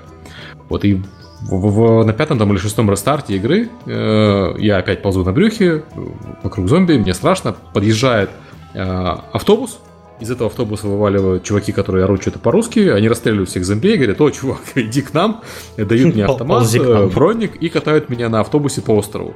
Это было очень весело. И это было весело, потому что это была парадоксальная ситуация, которая, ну, которую ты не ожидал э, в игре, но которая, в принципе, укладывается в рамки условности зомби-апокалипсиса. Просто, в принципе, такое можно представить в комедии про зомби. Да, И- Сергей, Да, но она еще и А, основана на том, что можно сделать в DayZ непосредственно. Именно. И я вот как раз про это говорю. То есть это и- игра, которая позволяет генерировать парадоксы. Единственное, что надо как-то подтал- подталкивать игроков и Да, делать вот эти в том- в парадоксы том-то и дело, в этом- активней. Мы причем, Сергей, очень интересно, что ты вспомнил DayZ. Мы когда обсуждали, ну, вообще тему сегодняшнего подкаста с э, Женей, мы э, пришли к выводу, что это одна из тех немногих игр, где э, с помощью парадокса можно генерировать как юмор, так и драму. То есть там и драму, и страх, и все что угодно можно парадоксально, типа, ну, за, за счет парадокса Окей, а вы. Space, Space, Space Station 13 играли? А, я ее трогал только, вот прям так долго не играл. Space Давай. Station 13 игра основанная на создании э, пользовательских, генерируемых пользовательским, э, пользователями историй, и в том числе парадоксов, в том числе и драмы, и комедии. Ну да, это я так, так Где именно механика э, поощряет все эти вещи. Да. Ну, опять же, Ультима таким же образом развивалась. А, Я помню, я гонялся за каким-то чуваком, который меня убил и съел мое сердце. Только из-за того, что сволочь съела мое сердце, и мне хотелось его убить, зажарить его сердце и съесть его сердце. А, что было реализовано с помощью механик. Опять же, DayZ, вот я недавно подсел на канал, а, Twitch канал Soviet Womble, это чудесный британец, а, который а, стримит как а, чудесный клан, абсолютно полностью неподготовленных к жизни людей, пытается в DayZ что-то захватить, или в армии, или где-то еще. И у них огромное количество и смеха, и шуток а, основано на гличах каких-то, которые происходят в DayZ, либо на том, что в DayZ применяется реально. То есть, грубо говоря, что как бы такие вот э, семантические поля работают. То есть, если человек видит то, что у него есть что-то, что он может использовать таким же образом, как и в реальном мире, то это ему в результате выдаст и фан, и все остальное. Плюс он будет понимать, как оно работает. То есть, если сводить к изначальному вот вопросу, то, грубо говоря, человек, которому внезапно появляется пистолет в руках, он будет понимать, что ему в этой игре придется стрелять. Ну, это больше там к опыту, конечно, относится. Ну, в принципе, да. Ну, блин, по-моему, только пятилетний мальчик. Нет, двухлетний мальчик. Двухлетний мальчик. А, Скорее всего, даже однолетний мальчик не знает о том, что как работает, что делает пистолетик в результате. Летний мальчик это сильно. Это, да, это достаточно. А, это уже автоматы кстати- и баллистические ракеты он уже знает к пяти годам. Я, явно. еще вспомнил насчет Стэнли Парабл, мы по нему про- проговорили так и забыли одну еще фигню, которая э, мне очень нравится, когда игра парадоксально относится к игроку. Вот это прям очень круто. Ну, то есть, мы привыкли к тому, что это вот стандартная штука, что игра э, холит и лелеет игрока. А, ну, не считая там Dark Souls, да, предположим. А, Парадоксально, это то есть унижает, ходит тебя постоянно. Я знаю много таких игр. Вот нет. э, Наверное, раз мы уже решили спойлерить, да, Stanley Parable, э, там же есть концовка, где тебе нужно в течение там 12 часов нажимать на красную кнопку. И это, это потрясающе. Это настолько вот троллинг, прям троллинг игрока. Это очень круто. Э, То есть, реально, концовка состоит в том, что у тебя есть ребенок и огонь. Каждый раз, когда ты нажимаешь на кнопку, ребенок отодвигается от огня. И э, тебе нужно реально в течение 12 часов нажимать на эту кнопку постоянно, то есть не отходя от компьютера. Э, причем, когда ты проходишь 6 часов первый, я не проходил, я честно, я смотрел это, на- я думаю, никто почти. Точнее, человек, который зап- запилил видео на YouTube, единственный, кто проходил. Я очень сомневаюсь, что много людей таких было. Но он реально 6 часов, когда ты нажимаешь, появляется еще щенок, который падает в воду, и кнопок становится две. И тебе нужно еще бегать между двумя кнопками, еще 6 часов. И это настолько, это, ну, вот это отношение, мы все говорим, да, там, э, игра должна быть максимально понятна, игра должна быть там э, максимально казуальная, игра должна поощрять игрока, а тут наоборот все. Они взяли и вот все, что там, все правила геймдизайна перевернули и сделали что-то, ну, типа, это Ну, слушай, настоящий... была, была игра, называлась Penn and Teller э, Smoke and Mirrors э, по шоу Ну, пошел фокусников комиков. да. да. И там есть такой момент, где называется Desert Bus, где нужно ты там сутки ехать на автобусе Мгм, через пустыню на, собственно, вот той древней 16-битной графике сеговской. И он слегка-слегка каждые 5 секунд поворачивает налево. Да, да, да. есть Чуть-чуть подруливать, да. Ну, это, это, это же, типа, потрясающе. Это вот, вот такое отношение, когда... Ну, ладно, там старые игры, да, а когда это ну, в современных играх, и ты не ожидаешь этого, это ре- действительно неожиданно, потому что ты привык к чему-то, у тебя есть там стандарт какой-то игры, что ты сейчас, я быстро совсем разрулю, причем особенно Стэнли Parable, она учит тебя тому, что за 10 минут ты проходишь концовку, 10 минут ты проходишь концовку, 10 минут ты проходишь концовку, и тут тебе на, 12 часов, чувак. Посиди, понажимай кнопку. Пожалуйста. Не, ну а, а, это отличный, конечно, пример того, что можно еще вот такие вещи чисто геймплейно использовать э, как... Ну, это, скажем так, не... А, вот то, тоже, опять же, в том же... А, ладно, Джаспанк не буду спойлерить больше. Поиграйте, пожалуйста, в Джаспанк. Все, кто любит юмор, там он очень странный, он прям вот напоминает иногда чем-то Монти Пайтона, но ну, не настолько хорошо все, конечно. Но там все сделано очень приятно. А, вы поймете, о чем я говорю, вот когда вы вспомните разговор про кнопку, и когда вы вспомните разговор про 12 часов, там есть кое-что подобное. И похожий механизм. В общем-то, там тоже это сделано так, чтобы игрок, грубо говоря, посмеялся сам над собой. Okay, э, с этим, с парадоксом, э, семантикой и, и, и прочее понятно. Давайте перейдем к драме немножко. Ну, давайте. Э... Женя, ты у нас этот, ответственный. А, я буду поддакивать. Специалист по драме. Ты исключен нравится, что Да, сейчас моя армия хомяков сделает необходимое лицо. А, да, на самом деле это все абсолютно пересекается. То есть э, практически все, что ты говорил, и Игорь сейчас было в диалоге, это все можно полностью использовать э, и для, для драматического эффекта. То есть и кнопка и так далее, и используемые в геймплее тропы.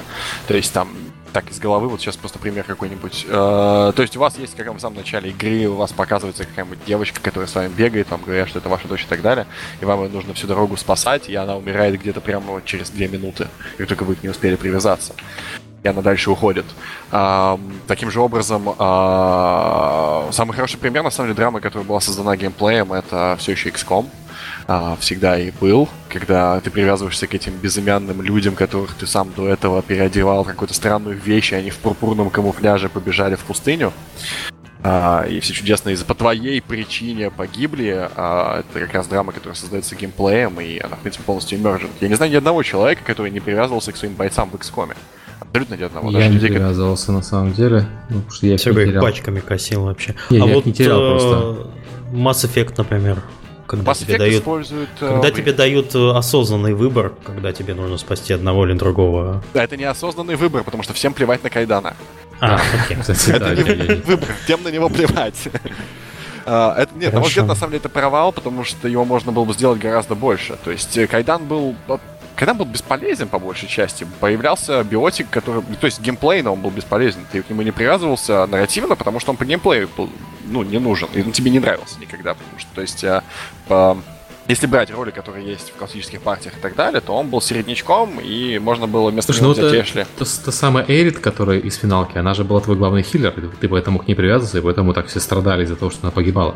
Да, а без нее реально сложнее становилось, потому что никто тебе может, не может внезапно вылечить вообще всех, потому что больше лимитов таких нет ну, ни у кого. А я бы не согласился, почему Эрис, э, именно потому что она хиллер. Она просто самый положительный, вообще без минусов персонаж. Она я не говорил именно, никто не говорил именно. Это одна из причин, которая работает. Понятно, если, у тебя, да. если у тебя, Но... блин, выбор работает только по одной причине, то ты отнял эту причину, а она, скорее всего, отнимется, и твой выбор не работает. Как и Mass Effect, например. Он геймплей на Кайдан не работает. Как бы он тебе не нравился, тебе нет смысла его таскать на миссии. Потому что ты можешь вместо него взять Лиару, который будет лучший биотик, или Эшли, который стреляет и попадает, или Рекса, потому что ты нормальный человек и понимаешь, что нужно брать с собой Крогана в перестрелку. А, и просто каким бы он ни был бы классным, он, скорее всего, классный персонаж. Хотя я поиграл в Mass Effect 3, Mass Effect 2, как если бы у тебя никогда не умер Кайдан, и, боже мой, слава богу, я его убил по первому. Ну, знаете, вот возвращаясь э, опять-таки к драме в JRPG, в Dragon Quest 8, это мой любимый, собственно, Dragon Quest, в определенный момент у тебя уходит э, э, один из персонажей, Джессика, которая мало того, что там единственный персонаж с сиськами, она еще и геймплей достаточно важна, и она уходит со всем шмотом, который ты на нее навесил. Который Вот это- бесчеловечно. Это, это было очень бесчеловечно со стороны и очень обидно. Да, но на самом деле это логично абсолютно. То есть, несмотря на то, что как это по геймдизайнерски плохо, и как я ненавижу людей, которые это делают, это абсолютно логичная вещь. И вот эта вещь запоминается. И очень хорошо. А, равно как в XCOM последнем, они добав- добавили дополнение в том, что, чувак, если твой парень умер, то оружие, которое на нем было, если ты не забрал чувака или оружие... Чувака, оружие, оно не попадало, то этому оружию все, хана, его нигде нет, не Ну, сможешь в случае с, с Dragon Quest, они, по-моему, это сделали не для того, чтобы... э, Они использовали дважды. Во-первых, она у тебя уходит, и она уходит там, честно говоря, глупо. Э, Я точно не помню, сюжет давно было, но э, в какой-то момент она там э, достаточно глупо уходит, босса победила, и она сваливает. Но потом она возвращается. И вот, когда она возвращается, все прям... Я лично был очень рад. Хотя, опять-таки, когда она возвращается, она не такая полезная, как персонажи, которыми я ее уже заменил. Но это, Ну. это в вопросе о драме. э, Вопрос к дра- к драме, извините, старый анекдот вспоминается про заведи сви- свинью, выгони свинью. Вот это примерно то же самое, правильно я понимаю? И перемена привычной ситуации, говоря человеческим языком. Ну, на самом деле, вот здесь опять же можно к конфликту вернуться. То есть э, конфликт, он э, в драме, он как раз просто развивается до ситуации, в которой она непривычна тебе совсем. То есть мы привыкли к тому, что сам по себе конфликт это непривычная ситуация для человека, ну, кроме там менеджера, менеджера по конфликтам или разработчика видеоигр или сценариста, продюсера. А, а игрок в доту и, и мамки. Я никогда не привязывался к этим жанрам, я вообще никак не могу прокомментировать, у меня с ними свой собственный конфликт, они убивают всех этих чудесных персонажей, заперев их в этой чудесном лаль- лальце, вместо того, чтобы дать Джинкс поиграть в свою чудесную классную собственную игру, в которой она сможет развиваться по-человечески. Ну, это так, это собственное негатив к этому самому не имеющее отношения, наверное. Но, ам, возвращаясь к этому, к непривычному, как э, по- постройку драмы на основе геймдизайна, ам, Наверное, здесь можно поставить любую перестрелку в шутере, где у тебя э, заготовлено все так, чтобы у тебя закончились патроны в определенные моменты, тебе приходилось находить новые решения для ситуации и в результате избивать аптечкой людей, например. То есть э, геймдизайнерские, то есть у тебя вот... Под самого начала- драматическую музыку. Ам, или э, лучше, конечно, правда, музыка из лифта, она идеально подходит для такой ситуации. Или классическая музыка, как показывает э, Кваков. Музак, Спасибо. который, да, да, да.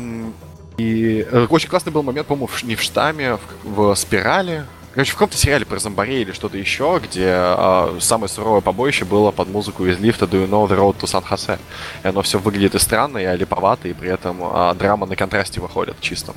А, э, то есть по геймдизайну, то есть э, классическое мы выдали какие-то э, элементы игроку, и мы у них его постепенно отнимаем за счет того, что у него патроны заканчиваются, за счет того, что у него мана заканчивается, за счет того, что врагов слишком много. То есть нагнетаем ситуацию.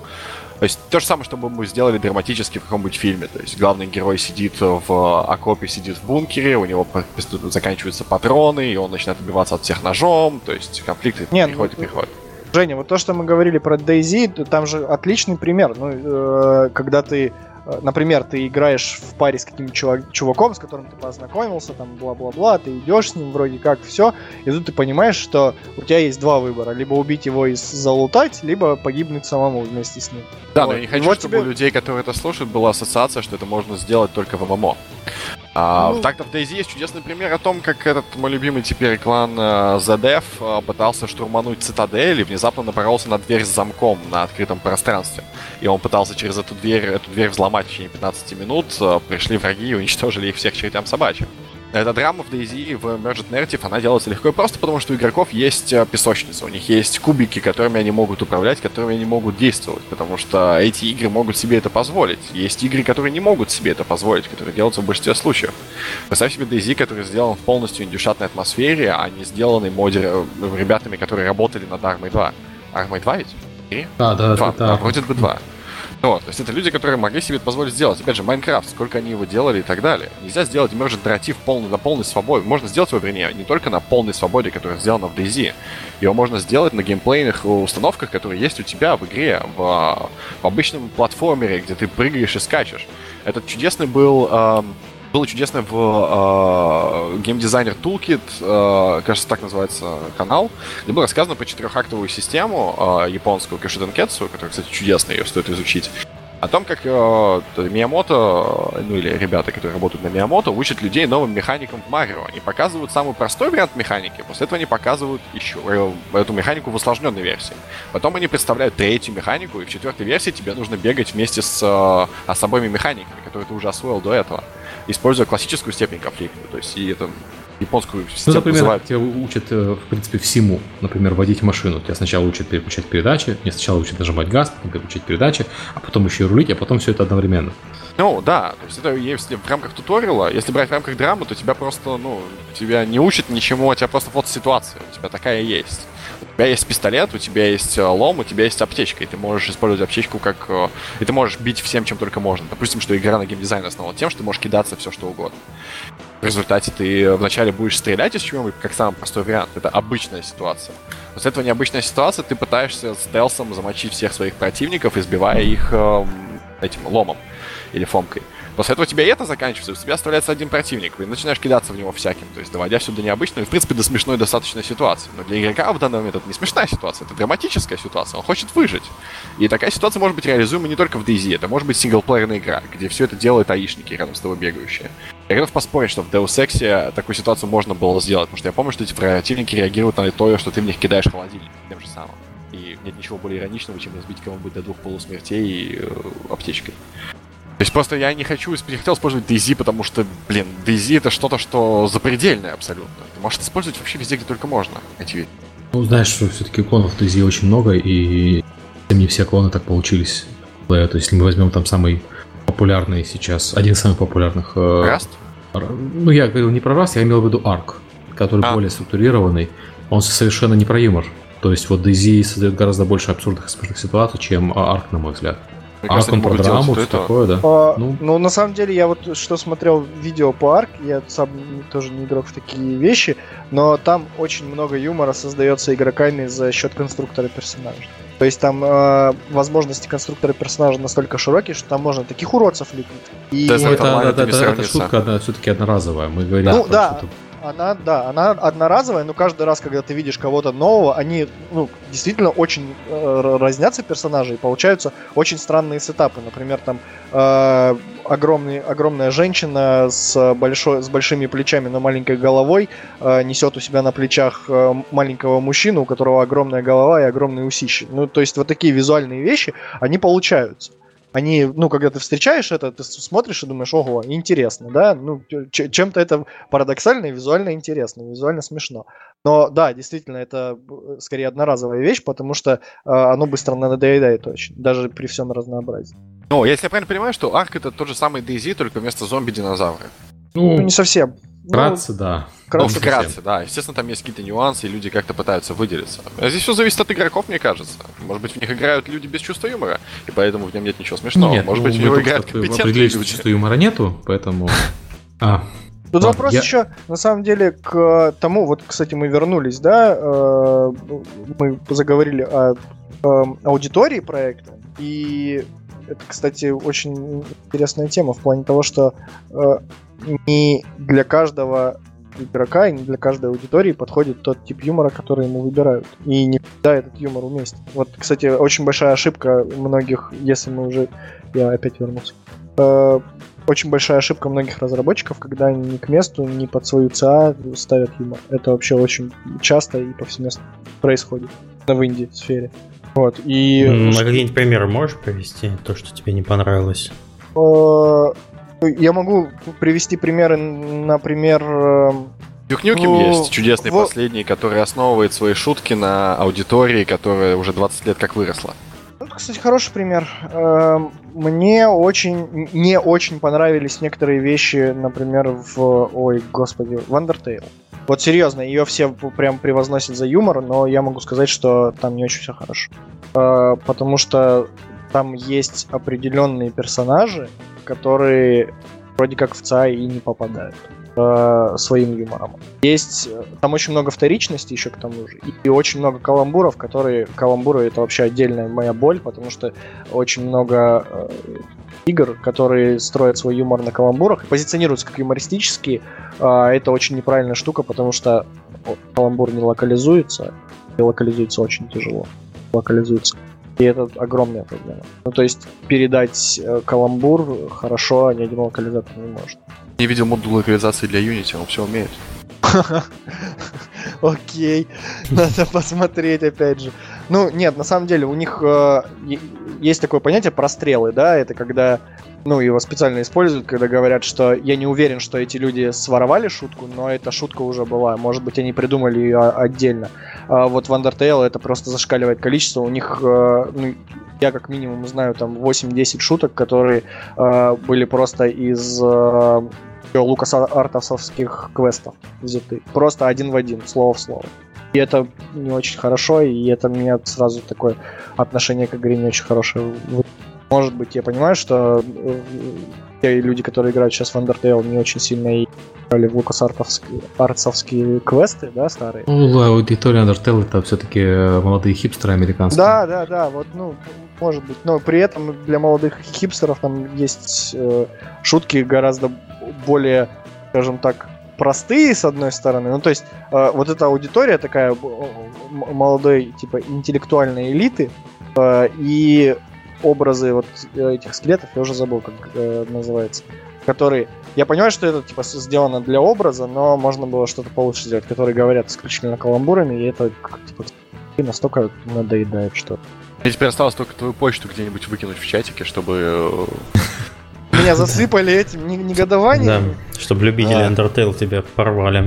Ой, я знаю, где ты живешь. Я, я, я могу, на самом деле, даже если такие люди будут, я могу предметно им прислать скрины из там нескольких игр, где показано, что я прям собирал эти штуки.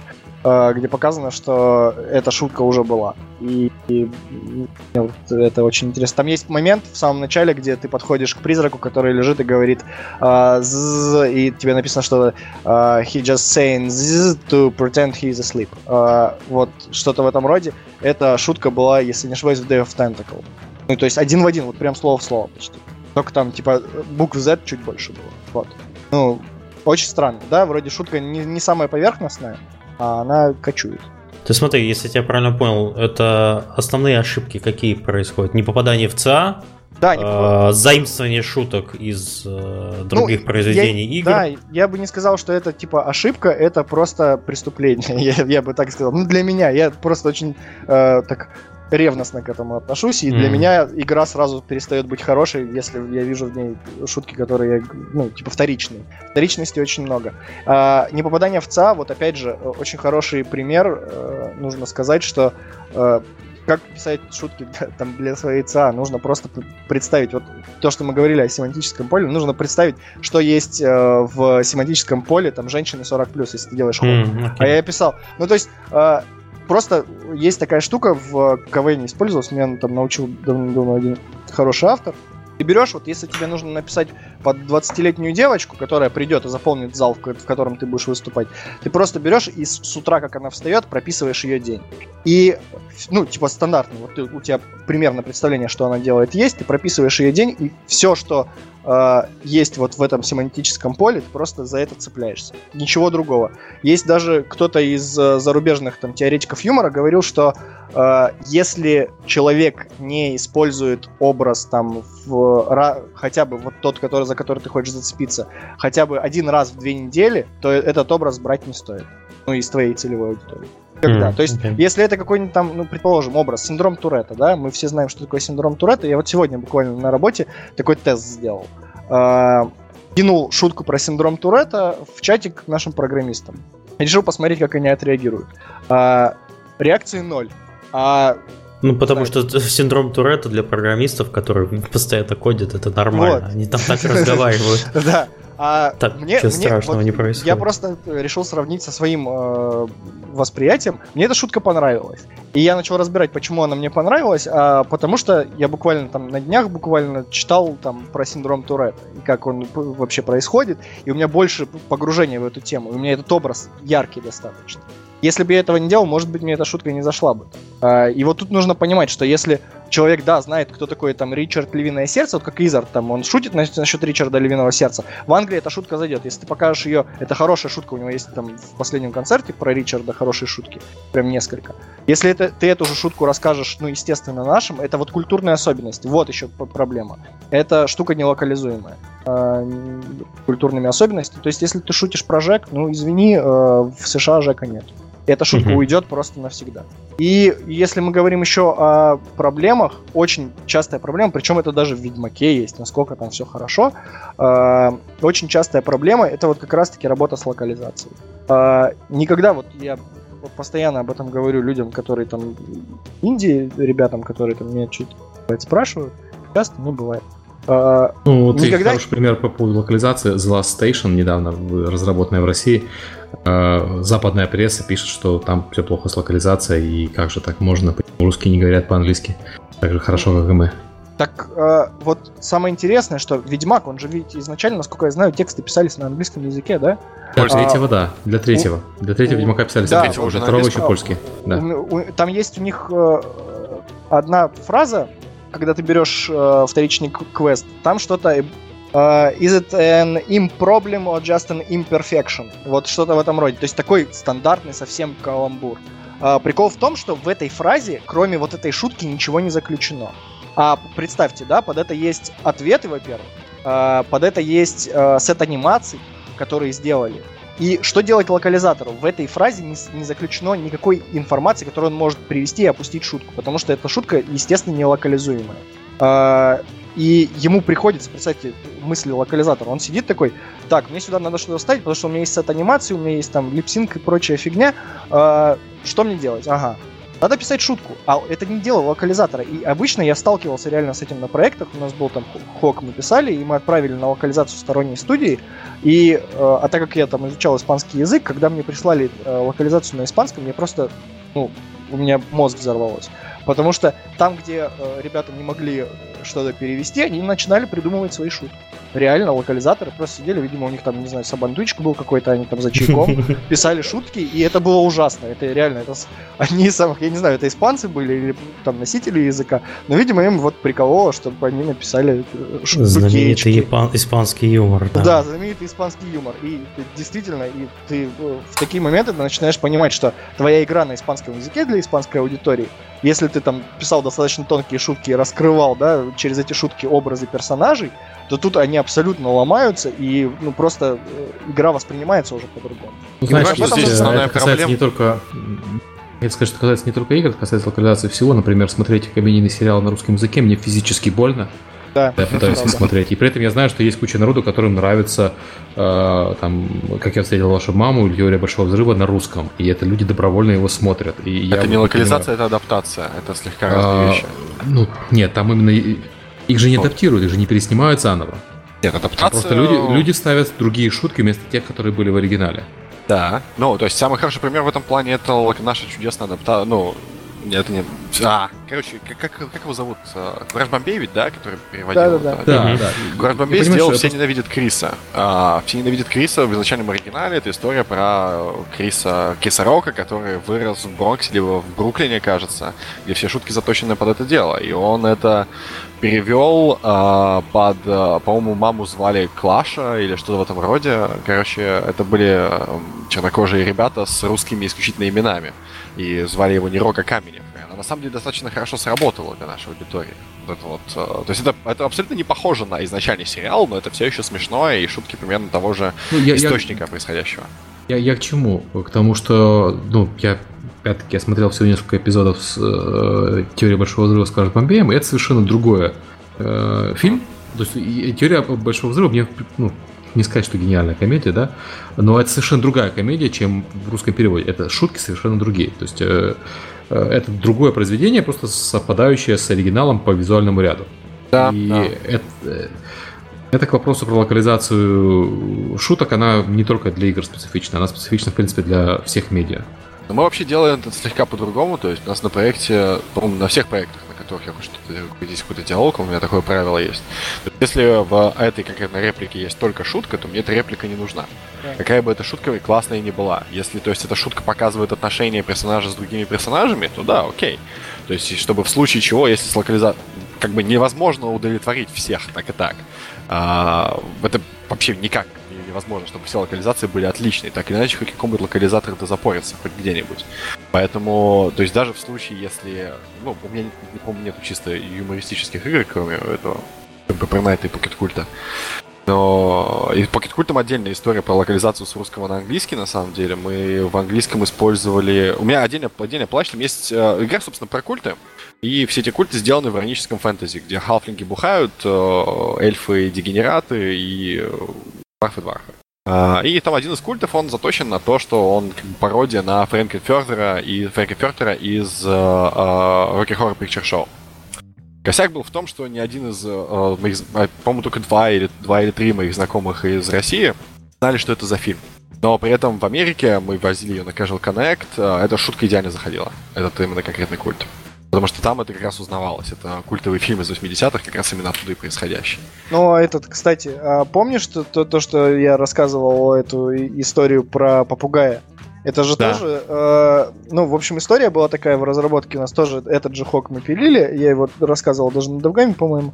В общем, там э, то, как работает, да, скрытие игровых условностей за счет э, юмора. В общем, у нас была такая ситуация, жуткая на самом деле, не очень хорошая, э, когда нам прислали, нам прислали аутсорсеры сцены 2D, а мы их анимировали.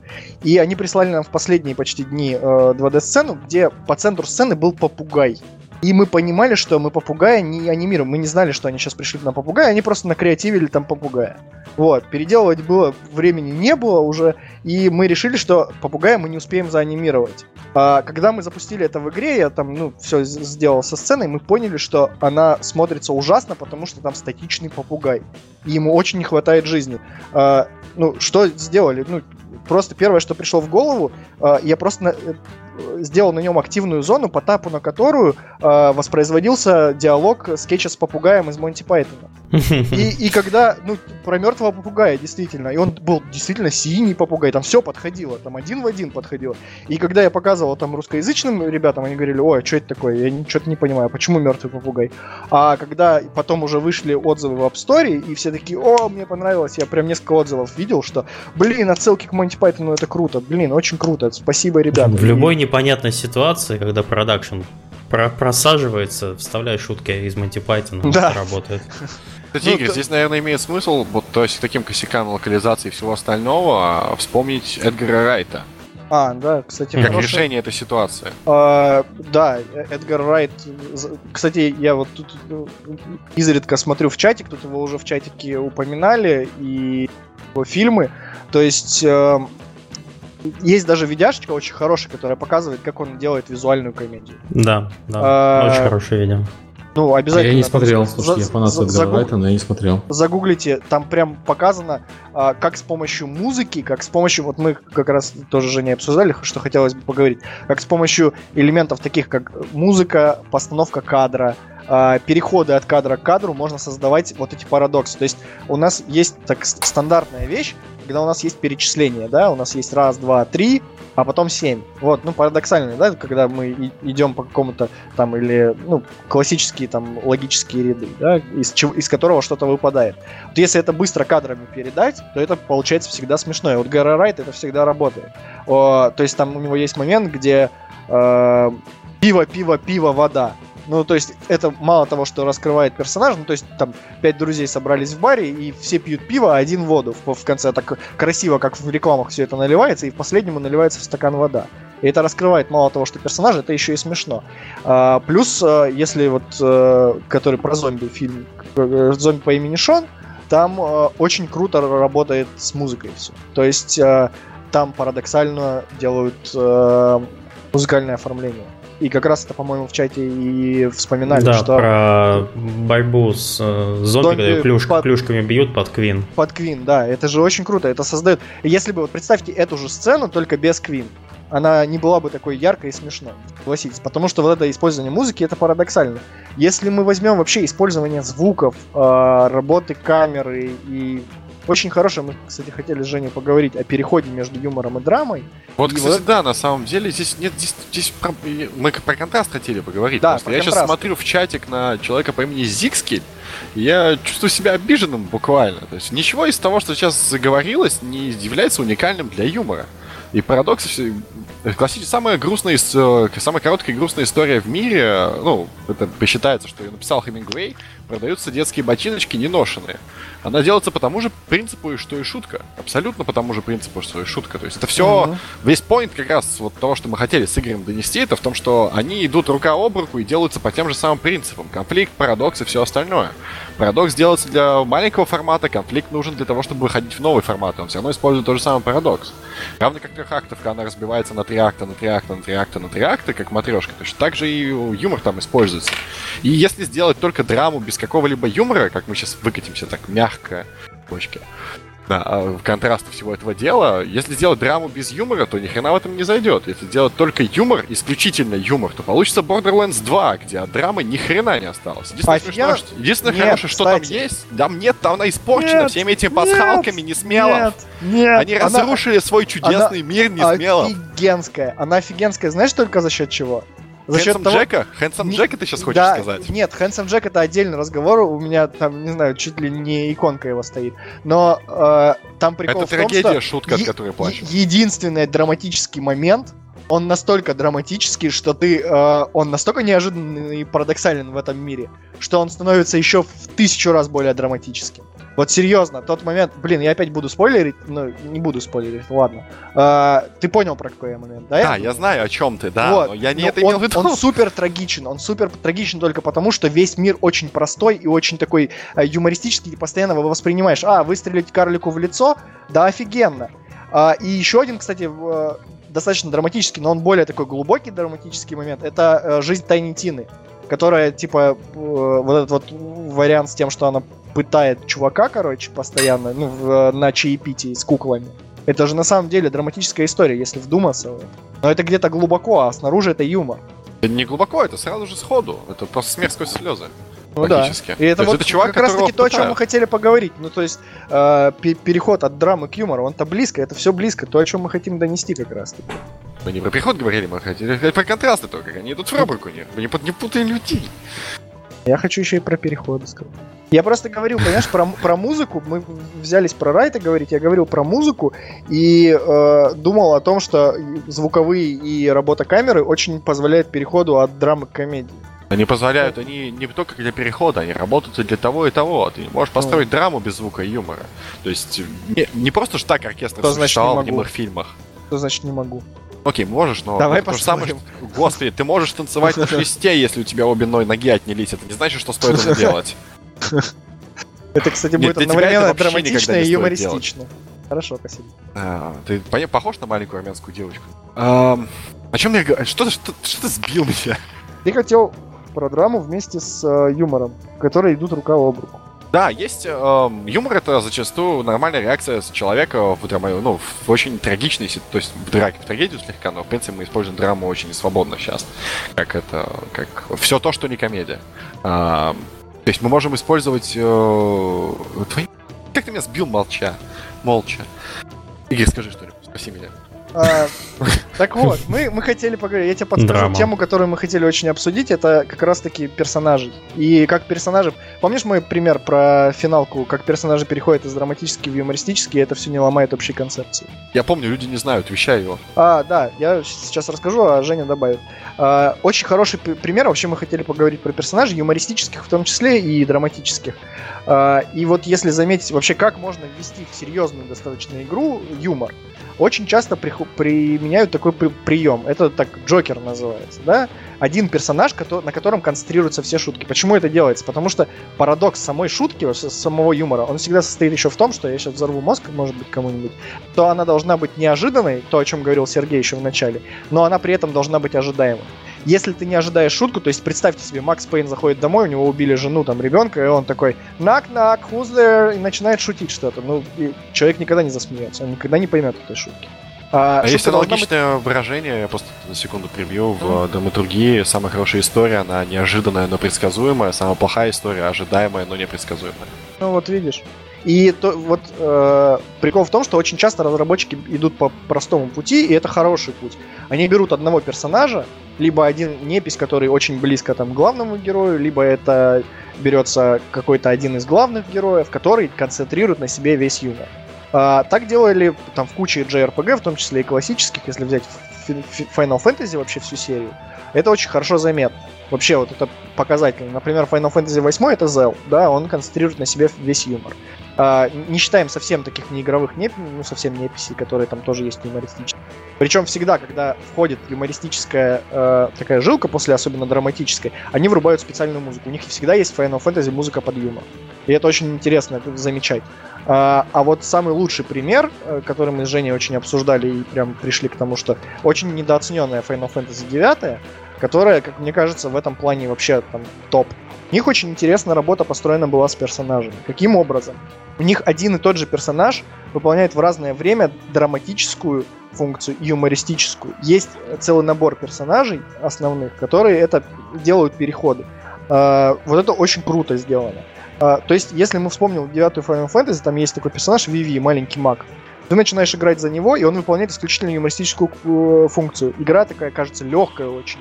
До определенного момента, когда этот персонаж начинает раскрываться. И мы понимаем, что не так все просто, у него есть драма там в семье, то, как он там живет, когда убивают его там братьев, в общем, целое а, как, как только Виви перестает быть юмористическим персонажем и делает переход в драму, другой из персонажей становится на его место юмористического персонажа.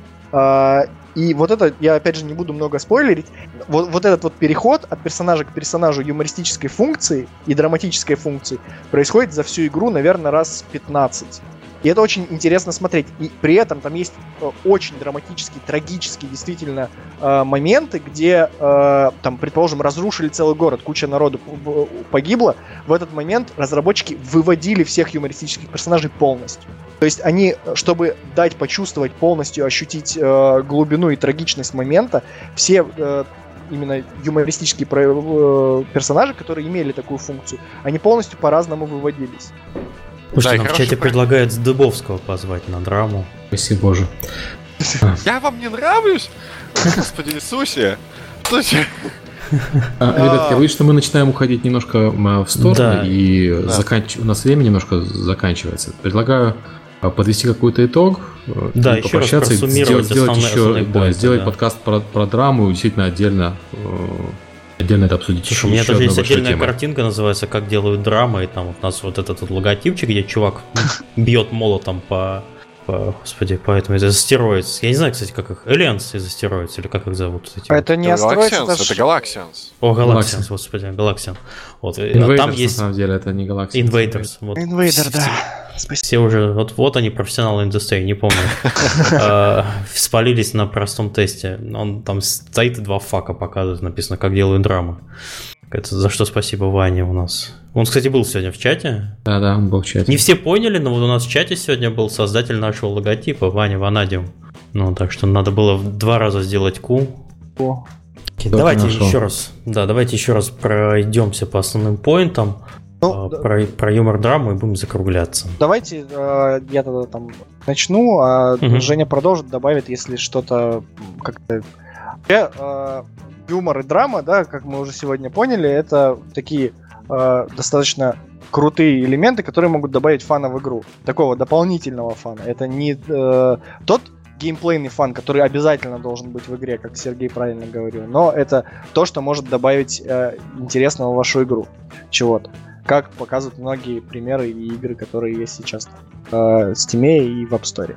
Э, вообще, в принципе, есть такое понятие, как семантические поля, с помощью которых мы можем создавать парадоксы, которые являются как базовым элементом юмора, шутки, так э, являются основой конфликта, который является базовой единицей драматургии. То есть э, все удивительное и необычное, то, что мы можем представить для игрока, это всегда будет порождать вот этот вот дополнительный fun, который э, образуется из того, что игрок получает новый какой-то ментальный experience. Э, э, драма недалеко ушла от юмора и строится на тех же основ, основных вещах, которые, о которых мы говорили сегодня. Э, если мы хотим, э, и мы говорим о том, что мы хотим это делать, я лично хочу, очень развиться до этого уровня, чтобы с помощью геймплейных э, вещей позволять игроку шутить и создавать парадоксы. И это показывают многие примеры из разных игр, которые мы сегодня обсуждали. Э, то есть с помощью этого парадокса, создания через игровые механики парадокса, игрок может создавать как юмористический, так и драматический. Э, и Ну, наверное, я про там ошибки основные, которые мы сегодня э, говорили, я сильно много не буду. Но, в общем, э, ребята, думайте о том, как ваш юмор, если вы пишете юмор, ну и в том числе драма, будет локализовываться в первую очередь. Э, смотрите референсы и играйте в игры, потому что не нужно делать вторичности. Э, ну и, в общем, если что, пишите нам, там поможем. Пишите. Наверное. мне, пишите. Я, я уже расстроился, что вы на Дыбовского меня хотели поменять. Я буду это помнить. Единственный мой подарок с этого подкаста это маленькая армянская девочка без ног. Я имел в виду у нее паралич, а не без ног. Я не такой садист. Я не буду отрезать ноги маленьким армянским девочкам. Ам, Женя? Да, Добавляй. да. А, мой Да. единственный поинт был, и я, видимо, запоролся его объяснить, и, видимо, это придется делать в другом подкасте или где-то еще. Нельзя писать драму без юмора, нельзя писать юмор без драмы. Юмор — это нормальная реакция многих людей на драму для того, чтобы как-то пережить этот процесс, и она это просто делает реалистичнее. Это то, как люди на самом деле существуют как они работают, как они есть. То есть, как только человек находится... То есть, например, каждый раз, когда перед тем, как э, сесть в самолет, я чер- чертовски боюсь летать. Невыносимо. Ну, я, я отказываюсь это делать в большей ситуации с пересадками или чем-то еще. Можно упрощать ситуацию как можно больше. Но в любом случае, каждый раз перед тем, как я седу в самолет, я невероятно сильно начинаю нервничать. У меня просто из меня прет хоть какой-нибудь бред, хоть как-то, чтобы хоть кто-то засмеялся, чтобы я сам засмеялся или что-нибудь еще. Для того, чтобы пережить эту ситуацию. Это нормальная реакция людей. Нельзя воспринимать людей однобокие ситуации, особенно если у вас 15 часов хронометража. Нужно писать комедийных персонажей с драматической составляющей. И драматических персонажей с э, нормальной юмористической составляющей. В Стражах Галактики был потрясающий персонаж э, Дракс Дестройер, кажется, он был, да? Да-да-да. Да, который был, у которого не было чувства юмора. И он был драматический персонаж. Но, господи, он был смешной. Он был потрясающе смешной, как и весь этот отряд, в принципе. Я с тобой не Они все соглашусь, были- ну ладно. В смысле, он не... Вот тебе кажется, что он не был смешным? А, Мне кажется, как раз таки, что он был смешным, но он не был э, там до конца драматическим персонажем. Все-таки как Да, раз он еще, он еще выполнял очень часто выполнял юмористическую. Потому что они будут делать вторую часть. Они выдавали на эту тему, естественно, завязку. Там же была тема с тем, что он потерял всю свою семью к чертям собачьим. Это на нее, они могут мне спокойно выдать. И это такие вещи обычно не говорятся без форшеду, а просто для того, чтобы объяснить, почему вот этот чувак хочет убить вот этого чувака. Остальные ребята, понятно. только у Гаморы меньше всего было юмористической составляющей, но а, была единственная только в том, что она не в очень необычной для нее ситуации, потому что все Это, вокруг Женя, нее дебилы. уже в кино ушел вместо игр. Разница. У тебя партия в JRPG, это те же самые 5-7 персонажей, каждый из которых может выполнять какую-то функцию в определенный момент. Для того, чтобы выполнять эту функцию, тебе нужно для того, чтобы его прописать, сделать ему комедийную, драматическую составляющую, иначе ты просто не можешь ее сделать. У человека есть недостаток, на помощью которого ты делаешь юмор. У человека есть достоинство, на помощью которого ты делаешь э, саму по себе геймплей. У человека есть э, секрет из прошлого или призрак, на основе которого строится другая трагедия. Для чего получается и это самое. Нельзя разделять юмор и драму, в принципе. Нельзя делать игру исключительно грустной, потому что после этого человек будет рыдать всю дорогу, и ему будет очень плохо, и он будет ненавидеть вас за эту игру. Вставьте в нее пару шуток, игра будет отличная. Нельзя делать игру, основанную исключительно на юморе, потому что это будет просто огромное скетч-шоу, и оно будет охренительным. Но, насколько я знаю, единственная игра, которая пока что это смогла сделать, это Rayman Raving Rabbids. Нет, Jazzpunk. Jazz Вот Punk тебе есть история. Скетч-шоу. Не, ну блин, там такая история, которая. Это скетч-шоу. Это реально Это скетч-шоу. история, которая связывает этот скетч-шоу. Ну, Она- Тогда там формально у Raving, Raving Rabbids тоже есть какая-то история. да, тоже. Полетели инопланетяне. Знаете, а я вообще в этом подкасте выступаю в роли конферансье, знаете, когда, когда комик на сцене немножко задержался, знаете, берется такая, не знаю, клюка и начинает потихоньку раз за ногу и за сцену. Давайте, ребята, закругляться. Я Да, мы всех- очень долго всех можем. вы опять Я завелись, это, рекорд. это хорошо. Вот, поэтому Так, э, спасибо, напослед- спасибо, что пришли, да.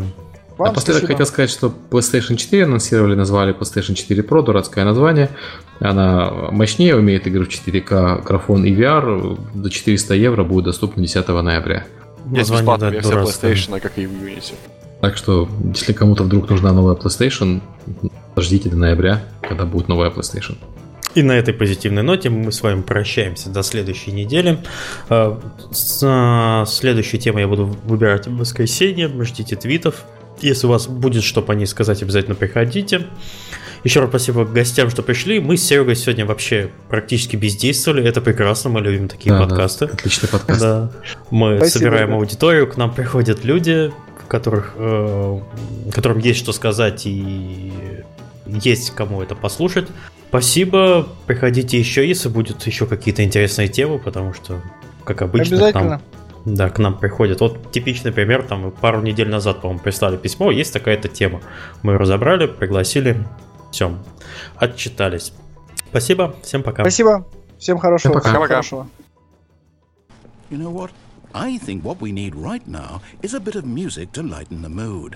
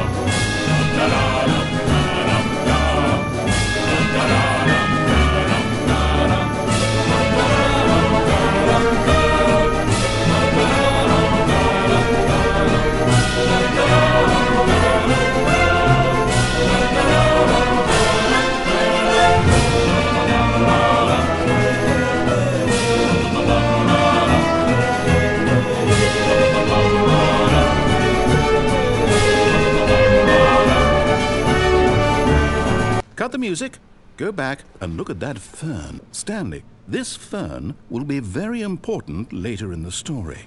Make sure you study it closely and remember it carefully. You won't want to miss anything.